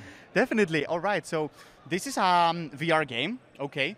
So it's the first FPS that has been designed entirely to play with hand tracking technology. Wow. So it's called finger guns. So as you might guess, um, you use like the actual gesture of a finger gun to shoot through all the enemies and, and get you, you know, win the game. So it's a really simple game actually. It's a wave-based game, um, and we are trying to, um, you know, develop and deliver experience, an experience of what um, what can be done actually with hand tracking. You know. Right, right, right. Yeah, because I think that's what's great about this is that it sets up the possibility of the future. Definitely. Right, like it's you know to your point, it is a much more simpler game, but that's not a bad Definitely. thing. That's, that's a way to set you up for the future. Definitely. Because then we can build a whole franchise off that hand tracking. Definitely, definitely. I think this is actually a great tool for hand tracking itself. You know, Yes. hand tracking needs content, uh, good content. And I don't want to brag, but I think this is actually good content. No, I you think sh- you should brag. Yeah, a little bit. You know, our team has done a great job developing um, this this game. You know, and I think it delivers a, a really nice experience. Yeah, and I, I agree with it. And it's, it's crazy because he literally is just using his hands, and it's such, Yeah. it captures it so well. Yeah. And you're using an Oculus Quest 2? Yeah, definitely. But this will be available for Oculus Quest One as well. Really? Yep. Will it be on like the PSVR as well at some point, or? Well, uh, we're thinking about it. possible? Uh, We are thinking about it. I mean, PSVR for now doesn't um, hasn't announced uh, hand tracking, but we know there are some other um, technologies out there that do use hand tracking technologies. So we are ready to port to those technologies. We just need them to, you know, identify the, the best one. right, right. Now, what I what I interesting is too is that you guys are from Spain. Yeah, we are And I. I have to tell you this as being uh, you know from Mexican descent, Yeah. seeing Latinx uh, developers Uh-huh. is very big for me. Nice. So I hope you know, so I'm very proud of you representing us very well. Thank you, thank you so much. I mean, because we should be proud of that. We should be proud that Thank you our so much. community is coming together Yeah, to make awesome games. Definitely, there are huge. I mean, we are actually in the Spanish booth right here. Yes. And we can see a lot of Spanish games. Um, Is the best one. I will say this with a little, but yeah, I mean, I mean, I love all these guys, but you know, I mean, I, I love your confidence so much. I, I love it. I love it. I love it. Because you are you are you are the CEO, right? Yeah, I am. I Yeah. am That's actually, why you got the confidence. Yeah, you're the CEO. I It's have like- to. I I have to. You know, Yeah. I I'm the same way. It's fine. It's fine. It's I have to hustle. You know. Yeah, I got you. I got you. But it's still great. But you know, despite you being the best, Yeah. it's still great that we are here supporting each other Definitely. because that's ultimately what it is. You know, Definitely. the Latinx community needs to come together, show that we can make games, Definitely. make great games, and you know, this is, in my opinion, this will change the way we look at VR. I hope so. Yeah. This. I think this is this actually. Um, I'm, I don't want to repeat myself, but I think this is actually a tool, a great tool for hand tracking. Uh, Absolutely. just as, as Beat Saber was a huge Yes. tool for VR, Huge I think tool. this is a huge tool for hand tracking. You know. You know, and um, have you did you play the VR, the Iron Man VR game? I think I haven't actually. Okay, so I bring that up for a reason. Okay. A game like that, where Uh-huh. utilize hand tracking, Uh-huh. would make you feel like Iron Man in a way that you've never seen before. Definitely. So when you're talking about this, because you're saying like you you said that you use your hand as like a hook Yeah. and you push that. Yeah. Imagine doing that as, As Iron, Iron Man. Man, definitely. Yeah. So I think what you are what you are developing and creating Uh-huh. here is soon to be the foundation what we can look at for hand tracking. I mean, and not to mean you not to build your ego up. I know. I, know.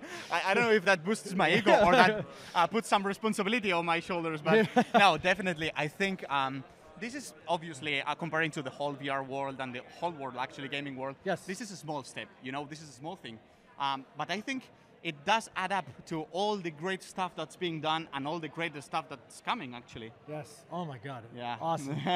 thank you so much. And again, it's Manesh. Manesh, yeah, Manesh, thank you so much for taking the time. Thank really you so much, guys. Thank you so much. I'm really excited to see the future. This now, actually, before I forget. Yep. Did you? This is already out. No, it's not. Uh, Okay, it's yes. coming. It's coming out uh, later this year. So please follow Fingergun VR at Fingergun VR on on Twitter um, to stay tuned. Okay. Awesome. Thank you so much. Thank you so much. All right, we are checking out the Infinity Game Table by Arcade One Up. Uh, we are with Justin of uh, parent company Tastemakers. Uh, how are you? Good, good, good. Yeah, Infinity Game Table by Arcade One Up. Um, yeah, we uh, we came up with this uh, great idea a couple years ago um, to uh, create a gaming experience that brings together families, friends, in a format that we're all used to. We all, all do game nights. We all do. Uh, you know, have fun with our friends, like to laugh, like to do all that stuff. We, we notice nowadays, though, is a lot of people end up looking at their phones all the time when they're hanging out with each other, et cetera, et cetera. This is a great way to come together with your family again, come together with uh, friends again, play some classic games. We have all the Hasbro games on here. We have Asmodee on here. We have uh, a couple games like uh, you might know Pandemic, you might know Ticket to Ride. Um, so the whole idea here was to create that experience and bring that back. Um, now, the games are adapted to all be in the format for this big style table. This is also a piece of furniture. This is a 32 inch screen that you're looking at. Wow. It has 10 diff- different touch points across it, so it has up to six players in some of the games. It's also Wi-Fi enabled, which is really cool. If somebody else you know has one, we ever go back into, you know, hopefully we never do, go back into lockdown. Yeah. Somebody else has a game table. You can play them. They can be wherever they are as long as, uh, as, long as they have Wi-Fi access. I got you excited, huh, Mike? Yeah, you can play remotely with where, for someone anywhere. Yeah, yeah, that's exactly, awesome, exactly. So Yeah. I, I so I, I love I didn't know, I, I haven't seen one of these in person yet, so I'm really excited to see it because I didn't realize that it has like the display setup is awesome. So you have your own games on one side, the store, and then uh, like an advertising of what's available. Yeah, yeah, and actually this is going to be redone a little bit in the Oh, really? future, but just to make it a little easier, right? But right now, because you know we're at sitting at about 72 games, it's just going to dramatically increase. We hope. Awesome. Um, a lot of the reason why we're here at GDC is we're really looking to attract game developers that are Android, this is Android based, or Unity that, that build stuff on Unity. Um, we can port those games over. A lot of those mobile mobile games that they might have, we can take those as long as we make it about the experience. Yeah. We're really picky about what we want to have and family friendly. Um, the, you know, it, it can be ported over. We can we can do different things with that and have fun with that. So I, I this is so cool. I've been Yeah. wanting to see this so bad in person, and now that I get the oh yeah, man. yeah, and we can pick a game too. I mean, we got, like I said, we got the classics. We got like your checkers and all that stuff. And we also have third-party game creators already doing stuff on here. So some of those games, uh, I was just talking with our marketing person. Uh, Jen Smack's a really cool trivia game. Um, we have a, a tower defense game on here that's really fun to play. A game called Forzy, that's a blast. Um, but and, and we have casino. Uh, casino games are a huge hit. One of Yes. our best sellers right now Yeah, is yeah. blackjack. Um, so these games, even though they're some of them are really light and easy to do, they're uh, they're fun to play. So like if I go into blackjack, take a second to load here. F5 Games is one of our developers as well, third-party developers. We can play a game of blackjack just like you're at a casino. So you're sitting around just like you're at a. You're So at a this would be like another player here. Yep, another player here on the edge. Oh, and then he can. Wow. Exactly, right here. That Mike, what do you think about that? I'm I'm ready to play. this is incredible. And then how would you just go back to like the main menu? Is it? Yeah, it's right here. It's easy money. So wow. It also has tactile feedback. I didn't mention that. So there's certain games like Battleship where you sink somebody's battleship, the whole thing shakes. Oh It's great. wow. You can turn that off if you want to, though, too. Um, Wow. let me go into. Uh, let's check out. Like we just we just put Batman Monopoly on here. Let's check that out. Oh my goodness. You're So- honest, honestly, I'm gonna probably buy one now. And because Arcade One Up, Yeah. uh, check this out. Because Arcade One Up, uh, you know, they have uh, they have a lot of great licensing relationships Yeah, already. yeah. So like Warner Brothers, Batman. Oh my God. Um, so we can we can do those types of things that maybe others can't. Um, you know, it's it's a blast, and we own this category. We're the only one retail available right now, like w- widely retail availability. So Best Buy has them. Um, BestBuy.com. I, I think they're in a lot of the stores right now too. Um, Walmart.com, Target, um, GameStop. I mean, basically you name it, we're, we're probably in those stores. Oh, Um, I'm just picking for you. Sorry. Let's get you that guy. You can be the Joker. Of course, you're the Joker. uh, wow, this is incredible. Now, is it is it waterproof? Uh, it's water. Yeah, I mean, nothing is fully waterproof. Sure. But yeah, it's definitely water resistant. We built this with the idea that you can set your drinks on Right, here. yeah. This is a table. It's 60 pounds. It's meant to be sturdy. It's meant to not break. Kids at my house jump on it. Jump on it. I don't recommend that. Yeah, yeah, yeah, yeah, But yeah. they do. Wow. So yeah, it's and cool. then does it only come in one size or two sizes? Uh, it comes in two sizes right now. Okay. Um, the 24 inch hasn't been as popular as the 32 inch. I, I tell you what, I'd recommend going with the 32 inch. Yeah. It's it's way better of experience. It's just bigger. It's nicer. And this is the the 32 inch. 32. Okay. It's the same size table, just a smaller screen on the 24 Yeah, inch. It seems like this would be the better Yeah. experience. Now, can I ask? Can you raise this up higher? Not this, but these come off. Oh. Okay. So like I have a coffee table in my house that fits this almost perfectly on it. Oh, and you can. I just put it on the coffee table, or you can put it on your God. table in your kitchen, whatever. Everyone no can sit around it. way. Yeah. And then what good is the uh, MRSP on this? Um, nine hundred ninety-nine dollars um, is the current price point. Yeah. Um, now I don't know when this is going to air, Okay. but that's subject to change because everything in this world right now with inflation, everything Sure, is changing. sure. But nine ninety-nine is the price point right now. Man, I want one, Mike. I really want one. Yeah, I mean that's that's actually a, a reasonable price. I, I would say so. Yeah, for sure. I think, um, given given what it comes with, because now does it come with games already installed? Yes. Okay. So there's, I don't think it's quite 50. Um, I don't have the exact number off the top of my head that, that, that are involved with it, but um, 70 uh, again. There's 72 combination of for sale and and ones that it comes with, but it does come preloaded with. I think the correct number is 48 if I remember correctly. Gotcha, But that might change too. Game developers will put stuff out. We'll put stuff out. Some of them might not have a charge on them. Um, so now, right now, we're looking at Harry Potter puzzle play. This is really cool when I have family over. It's one of my favorite things. Um, is uh, that, that's like the worst one I could have picked, isn't it? um, so let's pick a, a castle. Let's check that out. You can pick like different like kids love this because you can just do like 25 pieces if you want to. And, oh, then you got to build it. Yeah, yeah, and then you can look at it, and then you know, Oh, if, you, if you're into cool. puzzles, you can do this type of stuff. And then less mess. Saves it. You can pause the game. You can time it, see how long it takes. You try and beat your own time on a, on a puzzle or whatever you want to do. Really cool stuff. Um, a lot of games on the way too. Awesome. Well, thank you so much. Do you have another question, Mike? I'm just really interested in what the Back to the Future icon. Oh, I know what that is. is. What is that? It's a Video Kid. yeah, yeah. so Video Kid is a game where you um, are running away from a. Uh, you're running to the VHS store. No, you're running to your girlfriend's house because you rented a movie. So you have to like avoid all these. You ever play Paperboy? It's like that. You're avoiding Paperboy. Yeah, yeah. Yeah, yeah, and there, yeah, and there's some games uh, we're still developing or whatever the case may be that haven't come out yet. Um, and uh, you know, we have a lot in the pipeline. There's an awful lot coming. Awesome. Well, Justin, thank you so much for taking your time. Yeah, yeah, thanks, I really guys. appreciate it. We can't. I, I think I'm gonna buy one.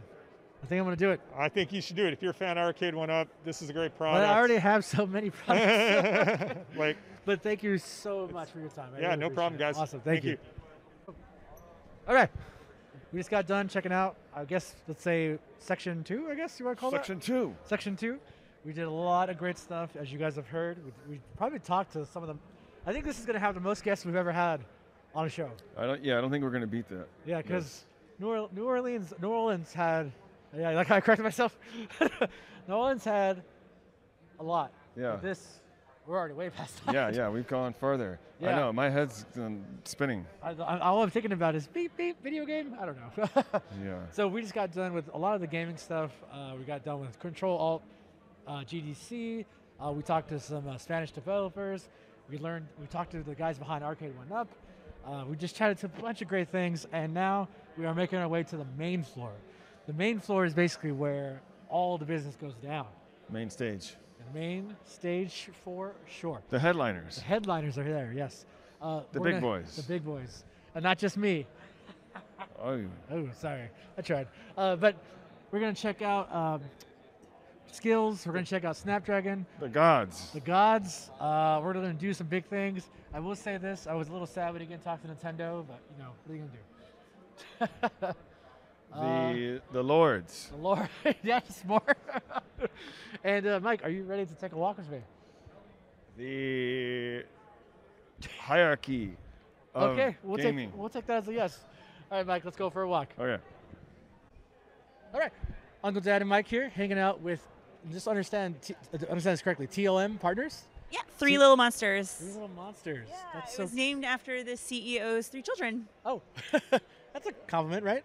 Yeah, yeah. They're, they're they're awesome monsters. They're like the Pixar version, so Ooh, you're good. That's actually a good way to put it. Pixar version monsters. I like it. Awesome. 100%. And then uh, yeah, so I just I was really taken back by your guys' mission statement. So if you can tell me more about this, what you guys are doing, I'd appreciate that.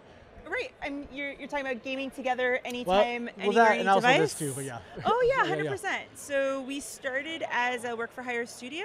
Awesome. Um, we are hundred percent remote to align with our mission statements, with it, which is to be kind of yeah, free to game anywhere, anytime with anyone. Um, it inspires a lot of our work, like our crossplay technology and the work that we do for our clients and partners.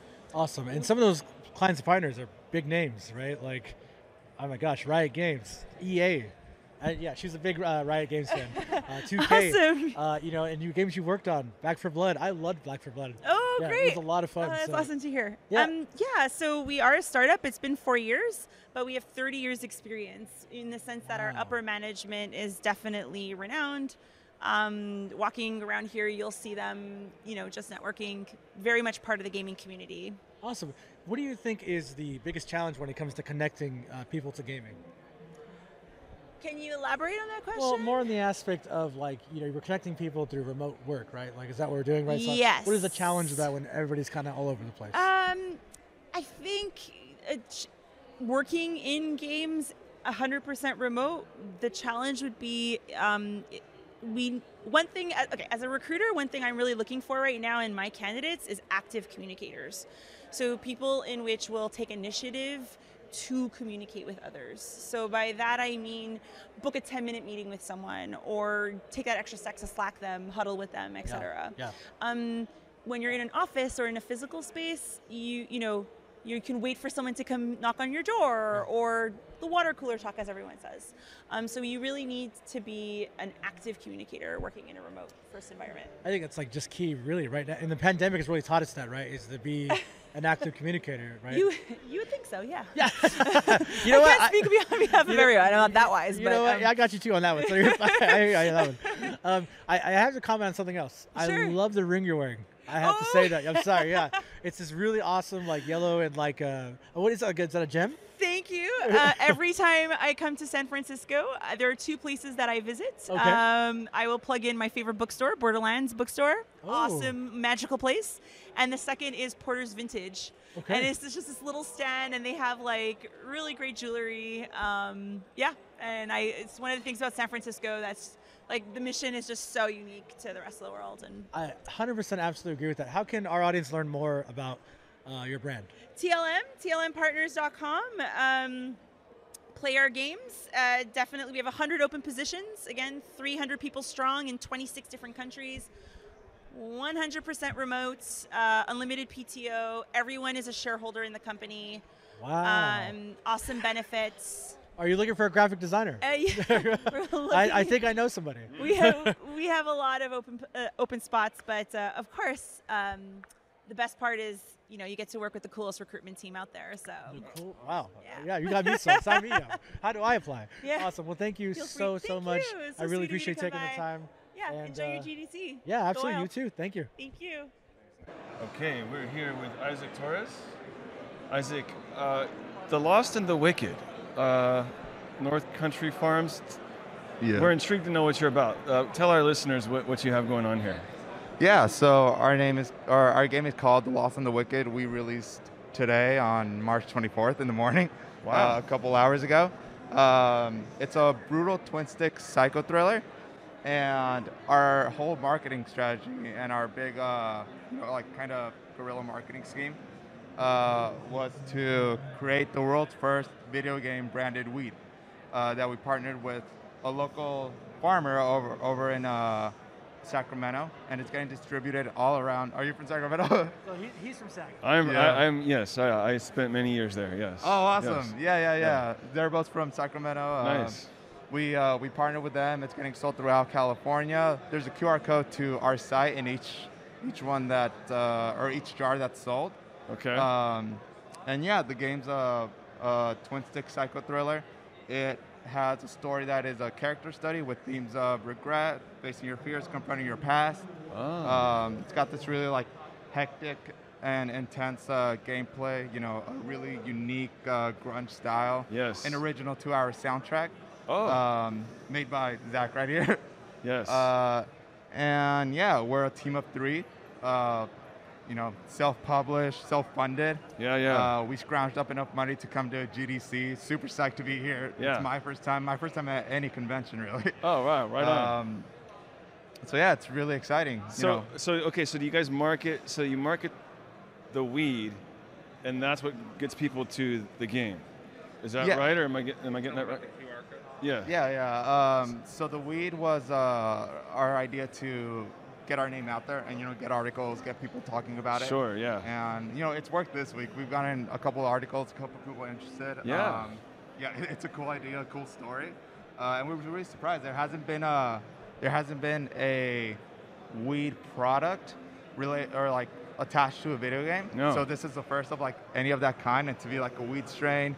It's like really top top shelf stuff too. Yeah. So uh, yeah, we're we're super psyched, super excited. Um, you know, it's gotten a lot of people's attention here. For sure. It's, it's gotten a lot of uh, uh, eyes on it. Um, yeah, we've just had a great time at GDC so far. So like, I mean, you think about it when we're, I mean, when you're younger, especially, and you want to Yeah. play games, you probably smoke a little weed. Yeah, yeah. for a few hours, right? Yeah. So it's only, I think it's only a matter of time before someone has has done this, and kudos to you guys for for thinking to to put the two, the two together. Obviously, we're in Northern California. Yeah. There's an abundance of weed. Yeah. Uh, growing. Yeah, Uh, yeah, yeah. And so and so the, the game. I would I would say you recommend smoking some weed before you play this game. Oh yeah, absolutely. Yeah, yeah. that, that that's the that's kind of the novelty of it. Yes. People have have people have been saying, you know, smoking the wicked weed. It's called wicked weed. Yeah. Uh, smoking Ah. the wicked weed while Yeah. playing the Lost and the Wicked. You know. Yeah. to get like the full experience of it, but uh, uh, but yeah, the game's like awesome. We like uh, we fully like believe Yeah. in it. We think we made an awesome product here. It's That's just cool. uh, the market is like very saturated. Yeah. Um, and Oh, yeah. we kind of need something to like, you know, boost us up and distinguish ourselves from everybody else. Sorry for my voice. I've been talking for a Oh, while. yeah, no, I hear you, man. Um, you're, you're doing fine. But uh, what? So uh, let me ask you this: What if if people don't buy the weed with the QR code? How do they how do they find you guys? Where do they find us? Oh, we're uh, we're on Twitter. Yeah. Um, you know, if you look up the Lost and the Wicked, the lostandthewicked.com has like all our socials and everything attached to it. Okay. Um, yeah, we're doing announcements on Twitter, doing like some giveaway stuff. Actually, with the weed, we're gonna do a type of a golden ticket type of thing. Like Willy Uh, Wonka. yeah, like Willy Wonka. a Oh. couple of the jars are gonna have a, a key for the for the game. Yeah. Um, right now, it's just like you know the QR code to go to our site, like I mentioned. Uh, It's gonna be about 1,500 jars. Yeah, yeah. 1,500 And we're coming out out with a new design later on. You know, we're, we're really like committing to this thing too. Oh, I love it. Yeah. Oh, yeah. It's really cool. Can I can I ask um, on the game aspect of things? Right. What would you say? that- It's you said it's a twin shooter, right? Twin stick shooter. Yeah. Would you say it's kind of in the same, obviously not visually, but in the same idea of like Geometry Wars? Is Uh, which one? Geometry Wars, like in the aspect of you know you're like a little spaceship. Yeah, you remember that Oh, game? yeah. Okay, yeah, yeah, I yeah. remember that game. Okay, Yeah, yeah. the- 'Cause that's what it makes me think of. Obviously, way more violent, but yeah. yeah, yeah, because uh, the lines and stuff like that. Yeah, Yes. yeah. No, the the inspiration was uh, um, I'm blanking on it. Binding of Isaac, Nuclear Throne. That was my Hotline next one. I was gonna say. I was gonna, I was Yeah. gonna say that one too. Yeah, I'm a big fan of all those games. So yeah. Yeah, yeah, yeah. Awesome. Yeah. And, and what's the soundtrack like? We didn't really dive into that. So what is the soundtrack kind of like? Do you want to talk about it? There's Zach. Hi, my name is Zach. I did the uh, the music. Uh, yeah, so the soundtrack's about about two to two and a half hours long. Um, every boss, all the gameplay leading up to the bosses, uh, is different. You know, it's kind of it's meant to be an experience, kind of a journey all the way to the end. Uh, I think people when they get it's very immersive um, overall, and uh, the, I use Logic Pro for all for all the uh, the music and the sound effects. I think Logic, you know, I've been using it for years, so I definitely do have bias. But Awesome. But it's a, it's a great it's a great software for it. What's the vibe of the, of the music? Vibe of the music, uh, man, I do I. So the the soundtrack is going to be two discs. Um, one is the Lost L O S T, Lost original soundtrack, and the other is going to be the other is going to be the Wicked. So uh, the Lost is more ambient. You definitely got kind of I really focused on like what emotion you're feeling in that moment. So Awesome. each boss kind of you got a Grim Reaper boss. It's definitely has a few more spooky tones to it, and then the Wicked or like like some of the other bosses towards the end. It's just a culmination of all the instruments, and I have like three or four main instruments that you'll hear reoccurring throughout the game, kind of acting as like a motif. And uh, because you know subliminally, when you listen to a moment in a cutscene, you have a certain reaction, and you might not notice the music at the time, but when that music comes up later, it just brings out that feeling that much stronger later in the game. You know, this is like three and the love four years in the works, so Oh, awesome. it's been a lot of work and trying to just make it exactly how we want it to be, and I'm I'm, I'm really proud of what we've made. So. You should be, especially coming from uh, kind of our neck of the woods. He's from Sacramento. I'm from the Stockton area. So it's kind of nice seeing you guys do that. Represent. Represent us. Let's go. Let's go. I love it, man. So thank you guys so much. Uh, I'm excited to play it for sure. I, ho- I think you are too. Yeah. You're not a violent man though. No, but I have a violent past. hey, the, hey, that's the you can I don't relate really have very a well. violent past. you were once lost and wicked yourself, huh? Are you lost or are you wicked? Are, are you both? And then the uh, the last thing I'd say is just uh, the Lost Sativa will be coming out soon as second strain, and we're looking for other states. You know, um, S- Seattle potentially, or Awesome. Washington, and then uh, Oregon and Nevada potentially. Awesome. I cannot wait Yeah. to smoke that. Let's go. Yeah, but All thank right. you guys so much. Thank you so much for talking to us. We appreciate it, guys. Thank you. Yeah. Absolutely. Take, take care, okay? Thank you. All right, everybody. Uncle Dad here with Jerry, the CEO of Tilt 5, with this amazing product. And Before I forget, Mike is here too. That's right. We can't forget that Mike's here. Uh, Jerry, how are you? Oh, thanks. Thanks for having me. I'm excited. Uh, let's talk about uh, what you have here at GDC. It's I, I personally was not too familiar with it until we got here, and you know, honestly, it's one of the most incredible pieces of technology I've seen in a very long time. So I would love to tell our audience all about it. Well, I think you just summarized it perfectly Yes. for me. It's just awesome. Now, um, so we have augmented reality glasses specifically designed for tabletop gaming. So board games. So it's an obvious uh, thing you can do with our system, but also action games, puzzle games, creative sandboxes. You know, you name it. Um, it's all about bringing people together around the table to play action-packed um, holographic games. So literally, when you put the glasses on, you see this beautiful world spill out of the game board and just pop up, and it's just right there. You can reach in, directly interact with the game characters and the environment. You can move around and look at different angles, and then you can have all your friends around the table as well, looking into this virtual world. Plus, it's not like VR where it blocks you off and you can't see the world around you. You can see your beer next to you and your, you know, bag of potato chips and and truly have that um, gaming experience, you know, with a very intimate connection with all your friends. Mhm. Yeah, I, I, I got to the chance to play it, and um, I don't know. I've never experienced any kind of any kind of play like that. I've done VR. Obviously, I've done all the old consoles, but uh, just the, the the the the brightness of the colors and the environment, like really, it's just it's unlike any other thing I've ever felt before in, in gaming. Could you imagine having this growing up, Mike?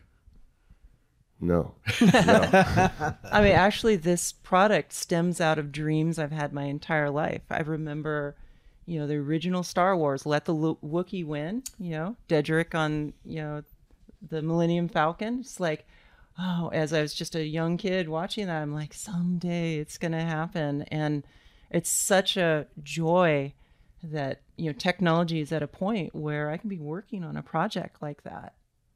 Yeah, it's interesting. A lot of the a lot of what we're actually doing in technology now is stuff that we saw in a movie like a Star Trek or the Star Wars, Yeah. like you're saying. And I mean, there's hardly a sci-fi movie out there that doesn't have some kind of like hologram popping up out of the table, Right. and that's what we're delivering. Yeah, and you are delivering a very solid, almost full, I would say fully tuned experience because when I got to play it, you know, you you showed us some um, some demonstrations as well, and the the what what the future holds for that product, I think it's going to be endless, and Mhm. I think um, I'm assuming it's going to be consistently updated as well. Oh yeah, of course. Yeah, Yeah. products always, you know, they start off uh, you you start crawling with it, um, and it has a couple rough edges, and then you knock those rough edges off, and you improve, and it's only going to get better.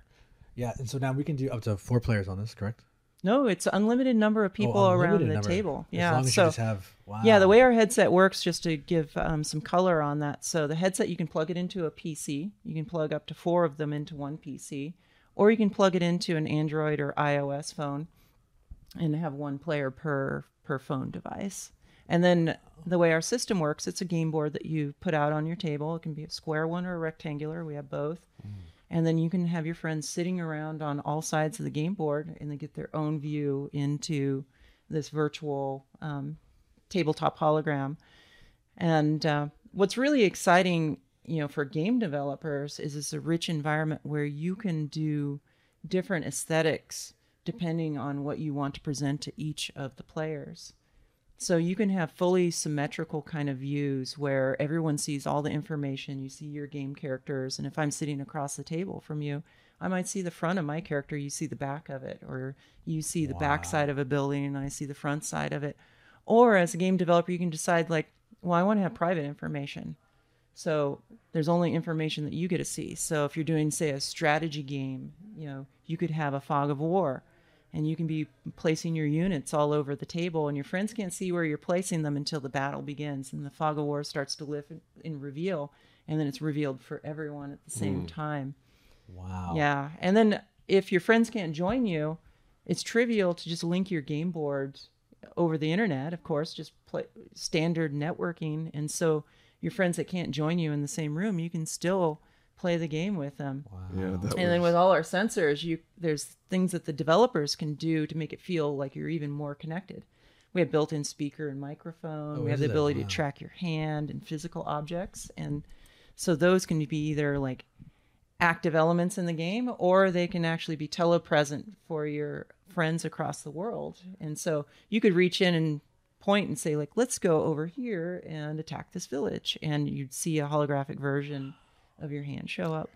Wow. Yeah, that was my question was can you play it online with people, Mhm. you know, anywhere. So so I could be in this room that we're in on my phone and someone else can be across the country, say North Carolina on their PC, but I could be doing it from my phone, they can be doing it from their PC and we can be playing the same game. Mm-hmm, mm-hmm. Yes. Yeah, yeah. And there's even crossplay too. So, you know, we understand that there's quite a few players that aren't going to have the Tilt 5 headset and wand. And so we've been working with dozens and dozens of third party developers. And um, many of those games are cross platform. So if you don't have the headset, you can still play on your screen against your friends that have the Tilt 5 system Wow. solves one of our chicken and egg problems, right? That's always the challenge when you introduce a new product is like you have to get critical mass out in the market. So we put a lot of emphasis emphasis into making sure that it's a good experience. Uh, and I've been talking a lot about multiplayer experiences, but it's great solo too. Yeah. like we have a ton of solo games that you can play. I actually wanted to ask about that because uh, there's three things that come to mind when I see this product. First thing, first type of game I want to see, or if, if it's there, is like an RTS. Mhm. I think that's great for it, right? Like a Rise of Nations or you know Age Yep. of Empires, right? That kind of style would be amazing in there. And then the next thing would be like a card-driven game, like um like a Hearthstone, or Hearthstone. Mario Kart or something. even right? even that Yeah. would be cool too. Yeah. Yeah, and yeah. then um and then the last one for me, and I, ki- I this is really where I really want to kind of delve in is the world of tabletop RPG. Mhm, You know, mhm. I think when I see that, I think of you know D and D, you know the Dune RPG, all these other stuff like that. H- how do we connect that? Like, how do we do a tabletop on there?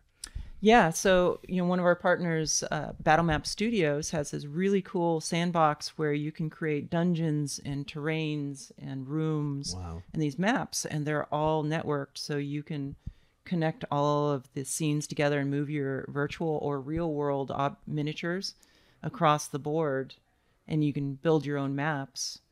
And then your DM can run you through your role playing session. We actually just did a four hour session a couple of weeks ago. It was a blast. Um, Wow. We had five people around the table, and we did a, a little D and D session. and uh, you know, one of our colleagues was the DM, and then we brought some folks from you know just off the street in, Hmm. and Wow. We had uh, just had the space for a limited amount of time, and they're at the end of the four hours. We're like, well, we got to wrap it up, boss fight, and uh, they're like, oh, we want to go more. So that was really awesome to see, and um, it's going to be exciting for folks that um, want to do that type of um, role playing on it too. It's less action packed, but more Right. Turn based. Yeah, yeah, absolutely. Because that's like what I thought of right away when I saw that. When I first was introduced to it, I was like, wow, this would be amazing. Because I love tabletop and being able to see that connect. Because I think the problem with tabletop too is building your imagination is great, but having a, a visual representation is like even better, right? And we try with like you know writing you know uh, you know maps or using you know in browser software, but it's not the same. This to me would create the most experienced. Oh yeah, there was valuable experience. there were some really cool things that happened during this session. So um, the DM set up like a rock trap. So there was a tripwire, and one of the players moved across it. So um, visibility wasn't present for each of the players. So he was able to set visibility of the tripwire, and of course the person that tripped it couldn't actually see it from their side. So they moved the character through. Boulders dropped down from the ceiling on them, and it was you know, really amazing. It added a level of like immersion that, you know, really heightened it. It didn't replace like the pen and paper style, but it just heightened it. Sure, right. And I think that's what it is. It's the key is not like re- replacing it; it's just hiding that experience, right? Oh, that's, that's so awesome, Mike. We need to, we need to play T- uh, D and D together now. I have a, a dumb question, but like, so when you're creating this world, does it it saves? Where does it save? Does it save on in the cloud? yeah, of you can or- save these. You can share them with your friends. Um, like Battle Map Studio is really cool because it's partially procedurally generated. So they have these like almost paintbrushes. So like I want to put trees in the environment, and you use our magic wand, which is a six-DoF controller that you can you kind of wave around the game board, and you like sprinkle trees, and they're kind of dropping out of Mm. your wand and you you can quickly make these maps and it's like well i want to put a brick wall here. So you like pull one out of out of inventory and you just kind of drag it and kind of precisely position it into place and like oh i want a a cabinet with you know dishes in it. And you just like kind of push it up against the wall. You know it's all of these props that you can bring in. And then some of them are reactive too like the tripwire where the rocks fall and Wow. so Hmm. it's pretty it's pretty interesting. It's um, pretty endless of what you can like create in in that particular tool and we have a ton of tools like this. So uh, for people that just love true board games we have Tabletopia which has thousands of board games um, on there. So simple things like checkers chess poker and then licensed content. And so far they brought i think the count is up to 150 games. So you you get this tool. And it's what's awesome it's free to play. So and it's cross platform Wow. and you know if you if you want to save your game then you have to pay a little bit but you Hmm. know uh, to get in there and play these games you can play them holographically now and what's cool is like you know checkers you know you just grab it and you just like pick up the checker piece and move it and everyone around the world or even around the table sees you picking that checker piece up and set it down Wow. Uh, you know, to tie to tie Mike into this, you know, he's an artist. Is there going to be like a um, a, a digital platform where he can paint, draw, and create characters like you know, you know, comic books, whatever silly things you make. Yeah, whatever silly weird art stuff I Yeah, draw. Yeah, yeah, yeah. And so one of our platforms on here is called Figmin XR, and so this is how do I describe it? It's interesting. It's kind of a it's got full Tilt Brush built into it, so you can be drawing you know on your table with Tilt Brush. Plus, you can import 3D models into it, and then you can place them and you can manipulate them. Hmm. Plus, you can add physics and game logic to it and Wow. materials to it. And it's super easy to use and it's collaborative. So you sit around the table and, you know, I want to grab the character you just placed on the table. I can grab it, move it, scale it. And uh, that's going to be exciting because it's so accessible for anybody. Like, I imagine grandma is going to be drawing hearts in 3D space with the grandkids, but then there's going to be people who are going to take that tool and do like beautiful piece of art that's reactive, that has like physics as- associated with it, making games in it. Well, yeah, I, I mean, I- you know, I picture like you know me drawing something on a piece of paper, scanning it with a scanner, bringing it into Photoshop, coloring it in Photoshop, bringing that into Illustrator, vectorizing it, like the process of, of where things have come to what you're describing. Um, again, the future's beh- upon us. Future is now. it's always future is- upon us. yeah. the truth? You know, I, I joke around the office like we were talking earlier before we started the interview about my retro computer collection and arcade and uh, game consoles. I love taking people through and showing them the first ever game controller from the Magnavox Odyssey. And it's like the most bizarre thing you've ever seen in the world. It's got knobs on it, it's got buttons on the top. It's like you know, when you're in the beginning of a new industry, you have no clue like what the best practices are. And we're probably going to look back 20, 30 years from now and be like, oh my goodness, like that Tilt 5, like how quaint. You know, Yeah. they used a magic wand. Didn't you know that you were supposed to do a neural implant to do it? And it was so obvious. And Yeah, a, a tree fairy, you know, is nothing. You know, Right, right, right. You should be able to shoot trees out of your eyes. yeah, exactly. Um, you know, I, I do want to ask um, if we can talk about other like compatible stuff. You had mentioned that you can use different controllers with this as well. Mhm, How, yeah. how exactly does that work? Like, does it mess with the, the the like the features of it at all, or do you get the same experience? So, um, when we're working with third party developers, we insist on having a baseline function with our wand controller. So, our magic wand looks a lot like a barbecue lighter. It's funny, people joke about that all the time like, oh, it looks like a barbecue lighter. And it's like, well, we went through about 100 iterations on it, and there's a reason we landed on something that looks like a barbecue lighter. Everyone knows how to pull a trigger, mm-hmm. everyone knows how to poke something with a stick. And so, that's how you get grandma to be able to draw with the grandkids. And it's a really productive Yeah. 3D pointing device, right? You can just reach in in six degrees of freedom. You can also turn it sideways, and it acts like you know, kind of a Nintendo controller. It's got an analog Right. stick. It's got you know some some buttons on the side. You can do a two hand control with it, but it's not perfect by all means, right? It's like you know, sometimes you want you know twin stick. So you can just grab your favorite Logitech or Xbox controller, Awesome. and if the game already supports it, it works. And so we didn't put any restrictions in there on what controls. We just want to make sure out of the box that you have a ability to play and that it's decent. Wow. So yeah, what when you, you say out of the box, what comes in the box? To say I, I purchased one of these, what do I get? Yeah, so you get the game board, which is part of our optical system, which actually helps generate these holograms. You get the glasses that have all the sensors and the display stuff in them, speakers, microphone, and then there's a cable that runs down to your computer or your phone to hook into it. Then you have the magic wand that I was just describing. So it's all in the kit, you know, ready to go. And then we have a bunch of free games that you can get um, to get started. And then there's um, on our website, you can go and you'll be able to click and take you over to Steam or Google Play or wherever your favorite um, store is and download the games. Wow. And then what is the uh, MRSP on this? Uh, 359 See, that's such a that's such a good price. Yeah, that's such yeah. a good price to buy you in and get you ready to go. Like that's We've been noticing that most people are buying between two and three headsets. So, you know, we designed this, we put so much work into it, make it a social experience, and it's resonating with people, and they want to have that group experience. Oh, it's incredible. What I what I really like about it too is now getting to know you a little more. Is that to me it you see the passion of gaming for you in the product. So Mhm. when when I think of everything you're saying, you see the Virtual Boy, you know, you see you see um, Oh my, uh, you see the, the Wii I, I see, Mhm. and I would honestly like to say that I feel like it's the most innovative piece of like console technology since probably the Wii. You know, when the Wii came Mhm, out, mhm. it changed the way we looked at games and accessibility, right?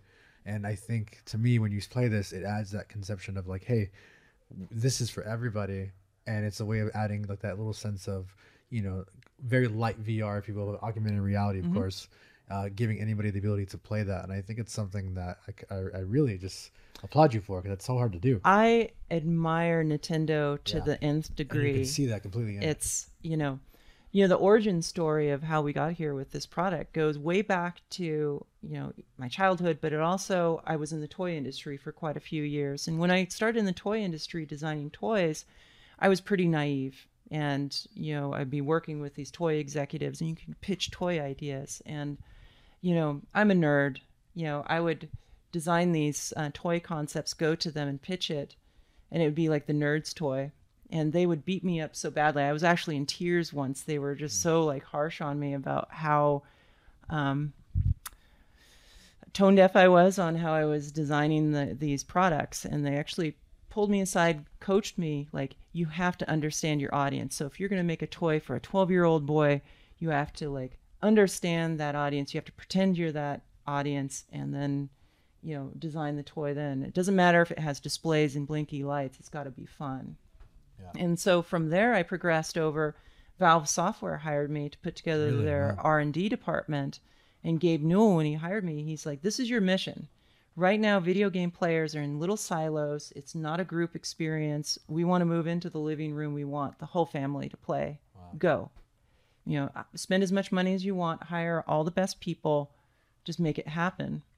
And so for about four years, we did like deep research of like, how do we bring people together? And that's where I got the bug for augmented reality. wow. I was like, this is truly how you're going to bring people together because you can bring in all these factors that make it very appropriate for the hardcore gamer, but also relatable enough and friendly enough for non gamers to jump in here and have a good time. And that's the magic that Nintendo did with the Wii. yeah.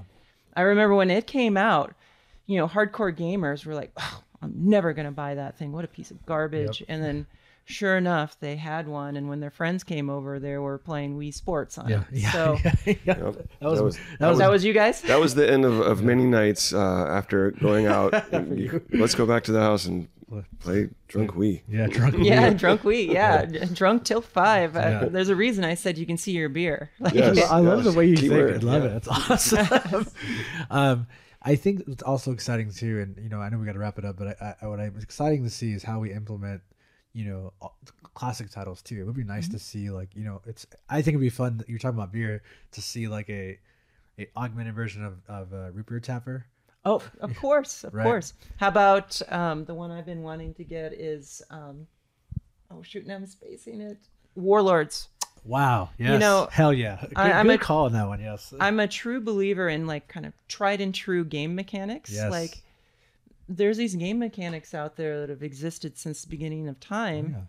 You know, now for the first time you could have four people, you know, defending your castle Oh in gosh. the you know, drinking your beer, eating your chips, and it's just like it's the simplest gameplay ever, but it's just heightened because you're sitting across, you know, from your friends. You form alliances like you and I, like, you know, Yeah. team up and like crush our buddy for a little while, and all of a sudden you defect, and then, and now there's a new alliance, and that's what we experienced in the early days of Valve, and that's what really sold me on it. It's like we made the dumbest games, and we were spending like four hours just like having the social experience, Yeah. even though the graphics weren't there or the deep storyline wasn't sure. there. Yeah, and I think with gaming, and that's what I love about it, it's that there's two sides of it, right? There's the casual side, and then there's the involved side, right? And I, I love both, and I think it's hard to really like. Sometimes I think we forget that hey, gaming needs to just be simply fun. You know, like Mike. Mike's not a hardcore gamer, but he can enjoy a, a great, fun game. Mhm. Like he's not going to sit down and play Cyberpunk, right? But he's going to sit down and play Warlords, right? Because it's just you pick up, play, that's it. You know, maybe he would play Cyberpunk. I don't know. How do you know what I'm going to play? You have the time for that? Oh man, Gauntlet's been thrown I know you got you got time to play an 80 hour game. yeah, that's what I thought. uh, but yeah, I just um, I really can't tell you how excited I am to get one of these, and I'm very happy we took time to, to speak to you, and I Yeah. hope to speak to you again in the future and really kind of dive into it more. Yeah, be sure to check out our website at tiltfive.com. Uh, You can pre-order now. We're back ordered probably until the summer, but our manufacturing is um, gearing up. We're shipping every single week. There's new games every single week, so it's it's going to get good. Awesome. Yeah. Do you have any anything last words? Um, well, just uh, Christmas is coming. Well, don't look at me. uh, well, thank you so much, Jerry. I really appreciate you taking the time. Thank you. It was Uh, an honor. Is there also like a social media at all they can follow you at? Yeah, we're pretty active on Twitter if you just want to get trolled a bunch. So uh, we, Sure. Nice. we, Well- we like to troll a lot. I have actually one last question. So we're talking about, you know, obviously very passionate about old school gaming. What would you say is like your favorite game, or at least one of your favorite games of all time? Oh boy, that is really hard. It depends on my mood. Um, I'm a pinball collector. I have 80 pinball machines, so Nice. pinball might be up there. But I think on the video game side, I probably put more time in my life into Command and Conquer. Wouldn't Mm, yes. that look great on our system Yeah. too? Oh my God, yes. Re- Yeah, Red so Alert- if Red you're- Alert 3, yes. if you're from Westwood, uh, contact us. We want that. Oh my God, that's a. I mean, you know, I've never played that, but Command and Conquer is so good. Oh. Yeah, did my To play it across gaze- from your friends, Oh, it I would know. just be That's- epic. Yeah, man. I think for me, be- I honestly, I totally forget about that game. But when anybody ever brings it up, I'm always like, man, I've totally forgot how great that game was. So, thank you for also like, man, I love talking about games. Sorry. Anytime, come back. Uh, come to our office. Let's hang out. You know, I can talk your ear off. well, please, let's do it. Okay. I would love to. Thank you so much. Thank you. Take care.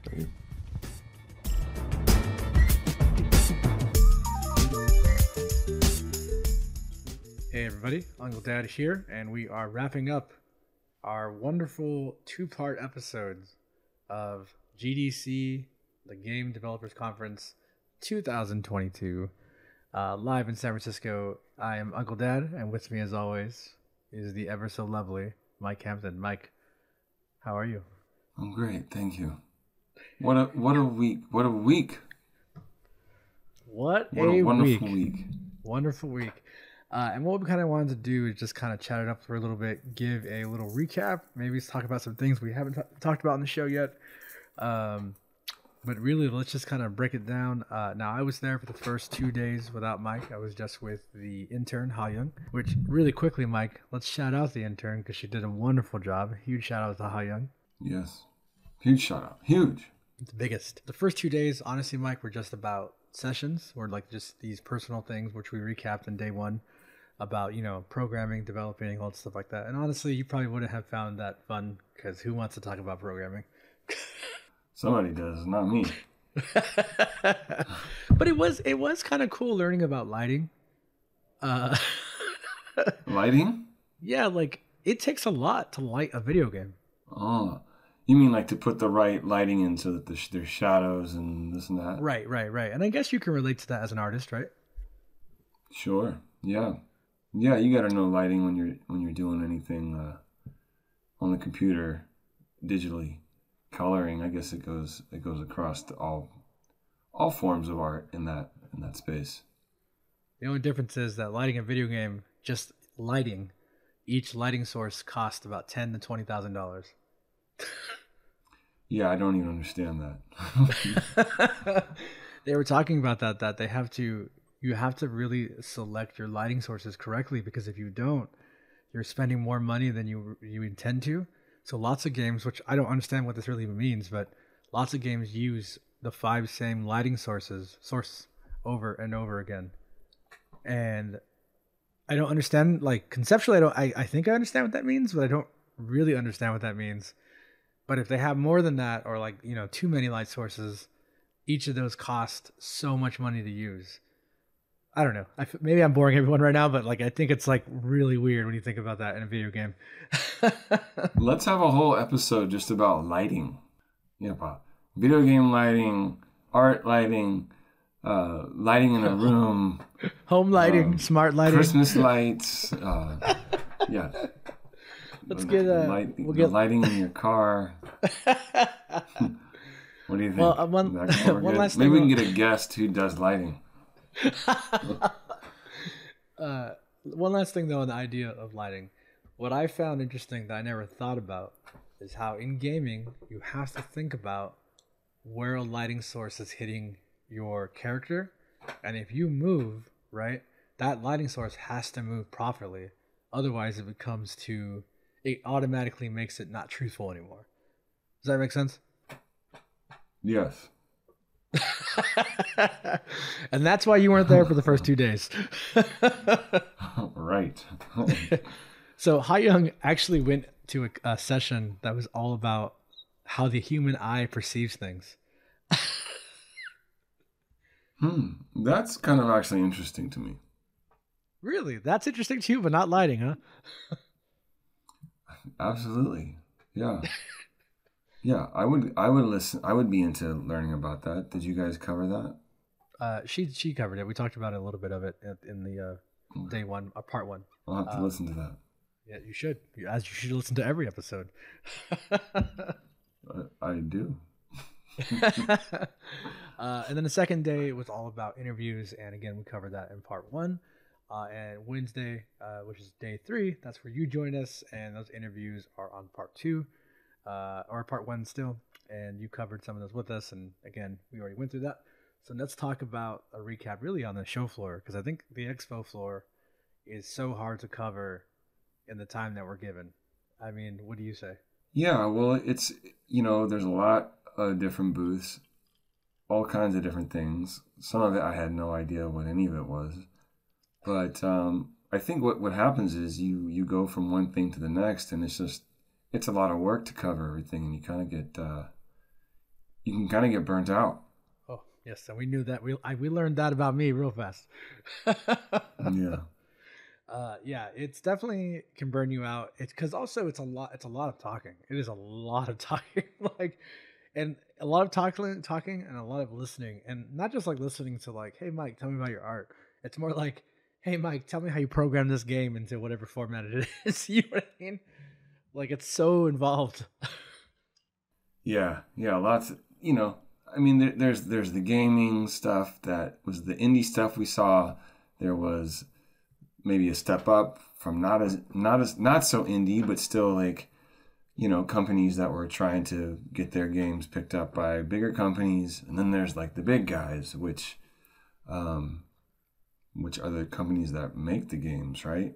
Or put or how people make games. So there's so many different kind of gears to talk about. Yeah. And then uh you know, and then you're also going to mixers and parties afterwards Yep. with all the same people. So, um, you know, it's a good thing that we're both young, strapping lads and we can do such things. Absolutely, yeah. I, I, I agree because if I was an older man, it'd be tough. what did you find? Let's talk about mixes real quick. You went to two of them or three of them? I can't remember. I think you went to two, right? Um, two. I don't know. Two. I can't remember. I can't remember either. Two. Two. Uh, Two or um, something. What did you? What was your favorite one on the two you went to? Um, the one that had actual games that you could play in it. This the, the second one. We went to the one at uh, Temple nightclub in San Francisco, and that was cool because there was actually a bunch of gamers set up where you could try out games, and um, you know the other one. I think you just listened to someone talk, and that was not.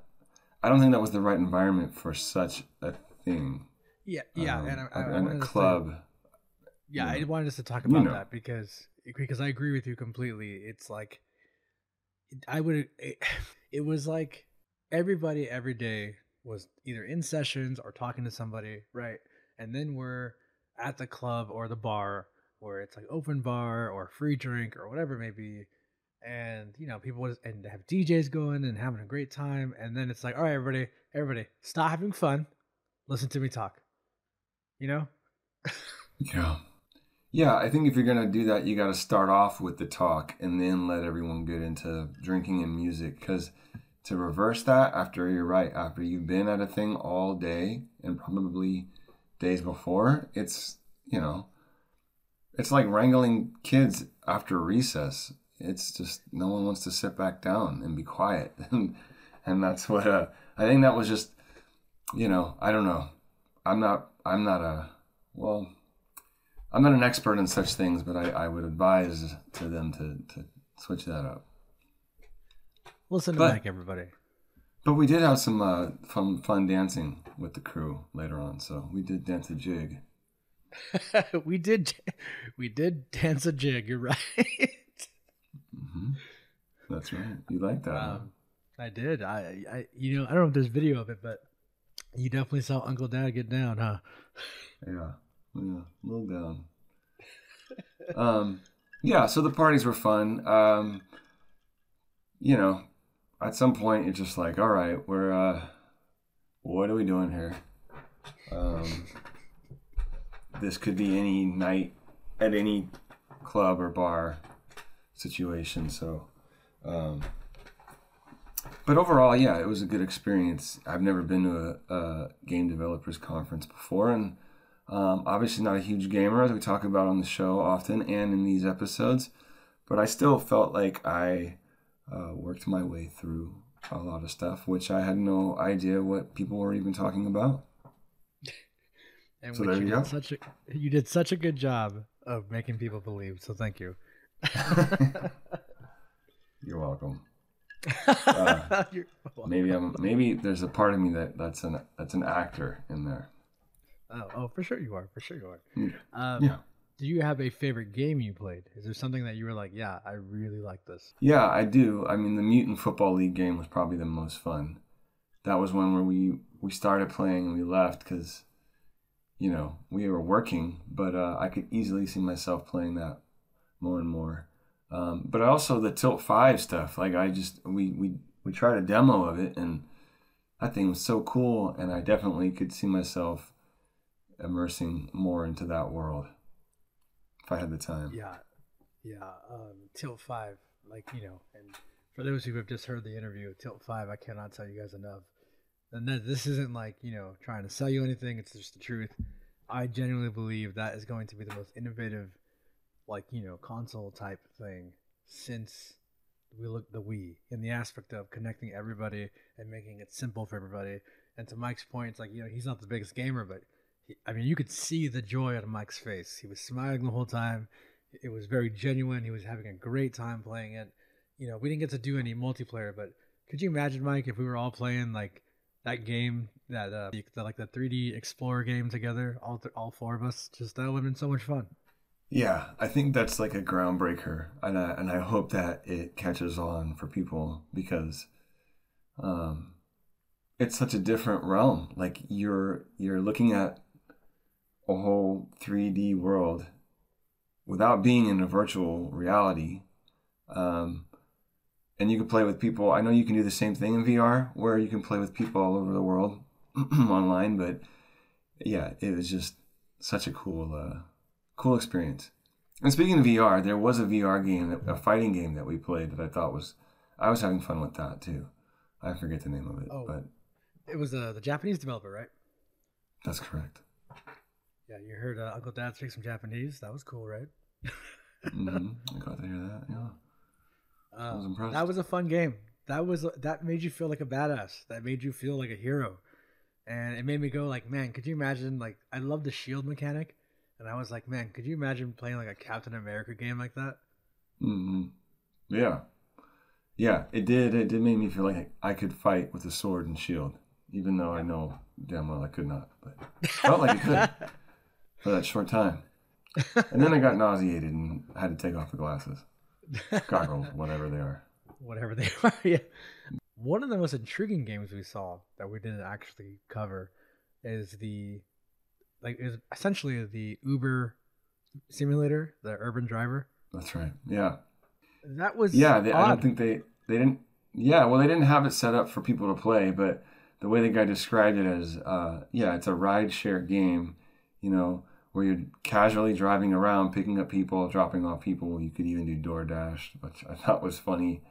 Um, but yeah, picture a car game where you're not racing or you're not trying to destroy a bad guy or get away from anyone. You're just basically doing what you'd really do in real life if you were a rideshare driver. just So- driving around. so what's funny is um, I was telling a, a, a- friend of ours who is um he's a essentially a, a foreign exchange student basically, and I'd asked him I go, would you play this game? Would you play a game where you could be a rideshare dr- driver? And he looked at me just dead in the face. Hell yeah. Hmm. Yeah. I mean, I don't know something about it, how they built it uh, to emulate the city exactly. Like if that was, uh, I don't know, a New Orleans rideshare game, I'd I'd probably be like, all right, yeah, I want to ride around, ride through the French Quarter and drop people off over here, and maybe the, I don't know if the characters get in and you're drunk and you have to deal with drunk people or what, but um, I could see the the charm in in the game for sure. Well, it's interesting because his perspective was great because he said, "Well, yeah, I, I don't know how to drive, so it would be nice to to play this game because then I can drive and get that experience." Yeah. Yeah, well, maybe it should come with a steering wheel instead of the controller. A steering wheel and a breathalyzer. yeah. oh, yeah. Uh, any other highlights for you, Mike? Um, for me, well, oh man, uh, yeah, the burger game was fun, uh, or the fast food game. Um, yeah, I liked a lot of the indie developers. You know, I know we talked about them a few times, um, and then just uh, you know meeting people who who create their own things and their passion behind it. It's just like any other art form or uh, thing. Uh, you know, where, where people are creating their own work and they have a passion behind it. Um, in a world where I don't really know a lot about it, it, it was fun to see that. What about you? What was your uh, highlight, Uncle Dad? I think I have two. Uh, number one, honestly, is Tilt Five. That really blew my fucking mind. Like, I did not think. I think being a big gamer, you see a lot of gimmicks. I've seen a lot of gimmicks, and you know, it was just like I thought that that's what kind of what I thought it was gonna be. But man, it felt like so much more. And on top of that, I felt like I found the female version of Retro Gaming Nomad because it was so fucking nice to talk to somebody who knew their shit about video games, you know? Yeah. Um, I, I, I commended, I commend you for your knowledge, you know, hearing your knowledge and all that, because it sounded like everything she was mentioning, which again, I, most of it knew nothing about. You were right, right on point with, uh, with all of it. So you are a wizard when it comes to the gaming world, apparently. Like the movie. I was gonna say, is that the reference of the movie? Yeah. Yes, it happened in real time. we need uh, we need to have Fred Savage on the show. We can talk about that movie one day. Let's get him on. You know, another highlight. Uh, I know you said you had two, but let me throw in one in between your two. Was, I had one another highlight was the uh, the food card that GDC gave us as press. Um, you know, we got to eat for free and take some goodies home. So, shout out to GDC for the for the food card for us press members. Thank you. You know what's funny is that I- I want to add on to that is because that blew my mind because you know I think you know I've done a few press events you know without you and then we've done a few together and at all those events we've never had that happen yet and then so like that happens and I was like this is so crazy like this is this is how it should be every time I think so. Yeah. Why not? Why why why wouldn't it be? Yeah, and not just the little room with the snacks, like the nature, Nature's Valley and uh, bottled water, like mini bottled water. Like we want the real food. Like we need some substance. So let's keep it. Let's keep it on the higher tier. Thank you. and honestly the the happier you keep us the more the better we can review everything right That's right. That's right. Oh, good man. Uh, my second highlight was actually talking to um, Rick of Pickpock.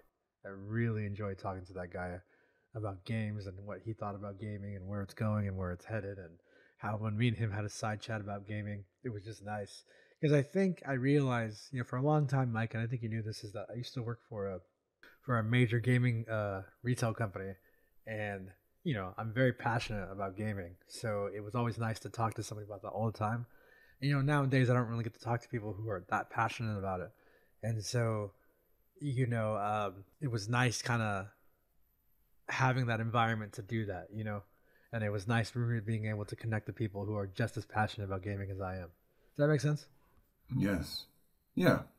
Oh yeah, you were totally in your in your zone out there. And you know, you also are when it comes to comic conventions and stuff like that, but yeah, you were that you're definitely in your element and it showed. So I'm happy you got to experience that as a member of press for yeah the podcast. Yeah.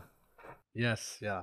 Yeah, and it was it was kind of emotional for me, man, because I've known about GD since I was like 15 basically. Essentially it's actually no 16 since I basically met you. And it's just fucking crazy how life always works. You know, we always talk about that. How life is always kind of coming full circle. And I felt like it happened again because it's like, you know, not only that I get to go and experience something that I've always wanted to experience, I got to experience it with somebody I I cherish and I enjoy being with. And it was just fucking fantastic, man. And it was just it was something that I will always be grateful for. So, and it was something that you know, I mean, I got to do it not only with you, but also for something that you know I own. So it was just, it was just beautiful to me in so many ways.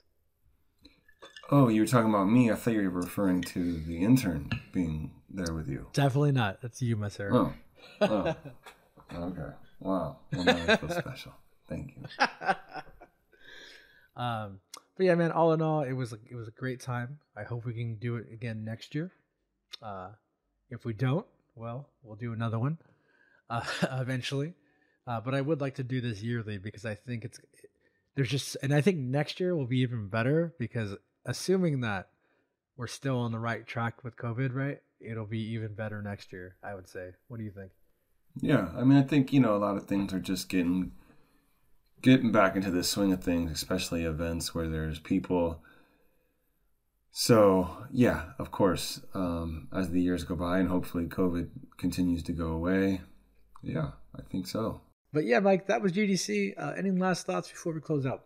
Well, um, I will say that it, it was inspiring and that um, this summer there may be some game involving a comic book character that I draw named Captain A Hole.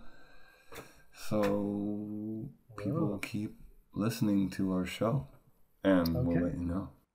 Okay, I look forward to that. Uh, yeah, everybody, thank you so much for listening. I remember ultimately we have to thank you guys all because we wouldn't even be going to this show if you guys didn't weren't listening. So thank you all for listening, taking the time, listening to me and Mike banter about our stupid silliness, and uh, we appreciate you appreciate you all very much. And Fan Expo, we promise we're going to deliver. Hopefully, we'll mix it up a little bit. All right, everybody, remember.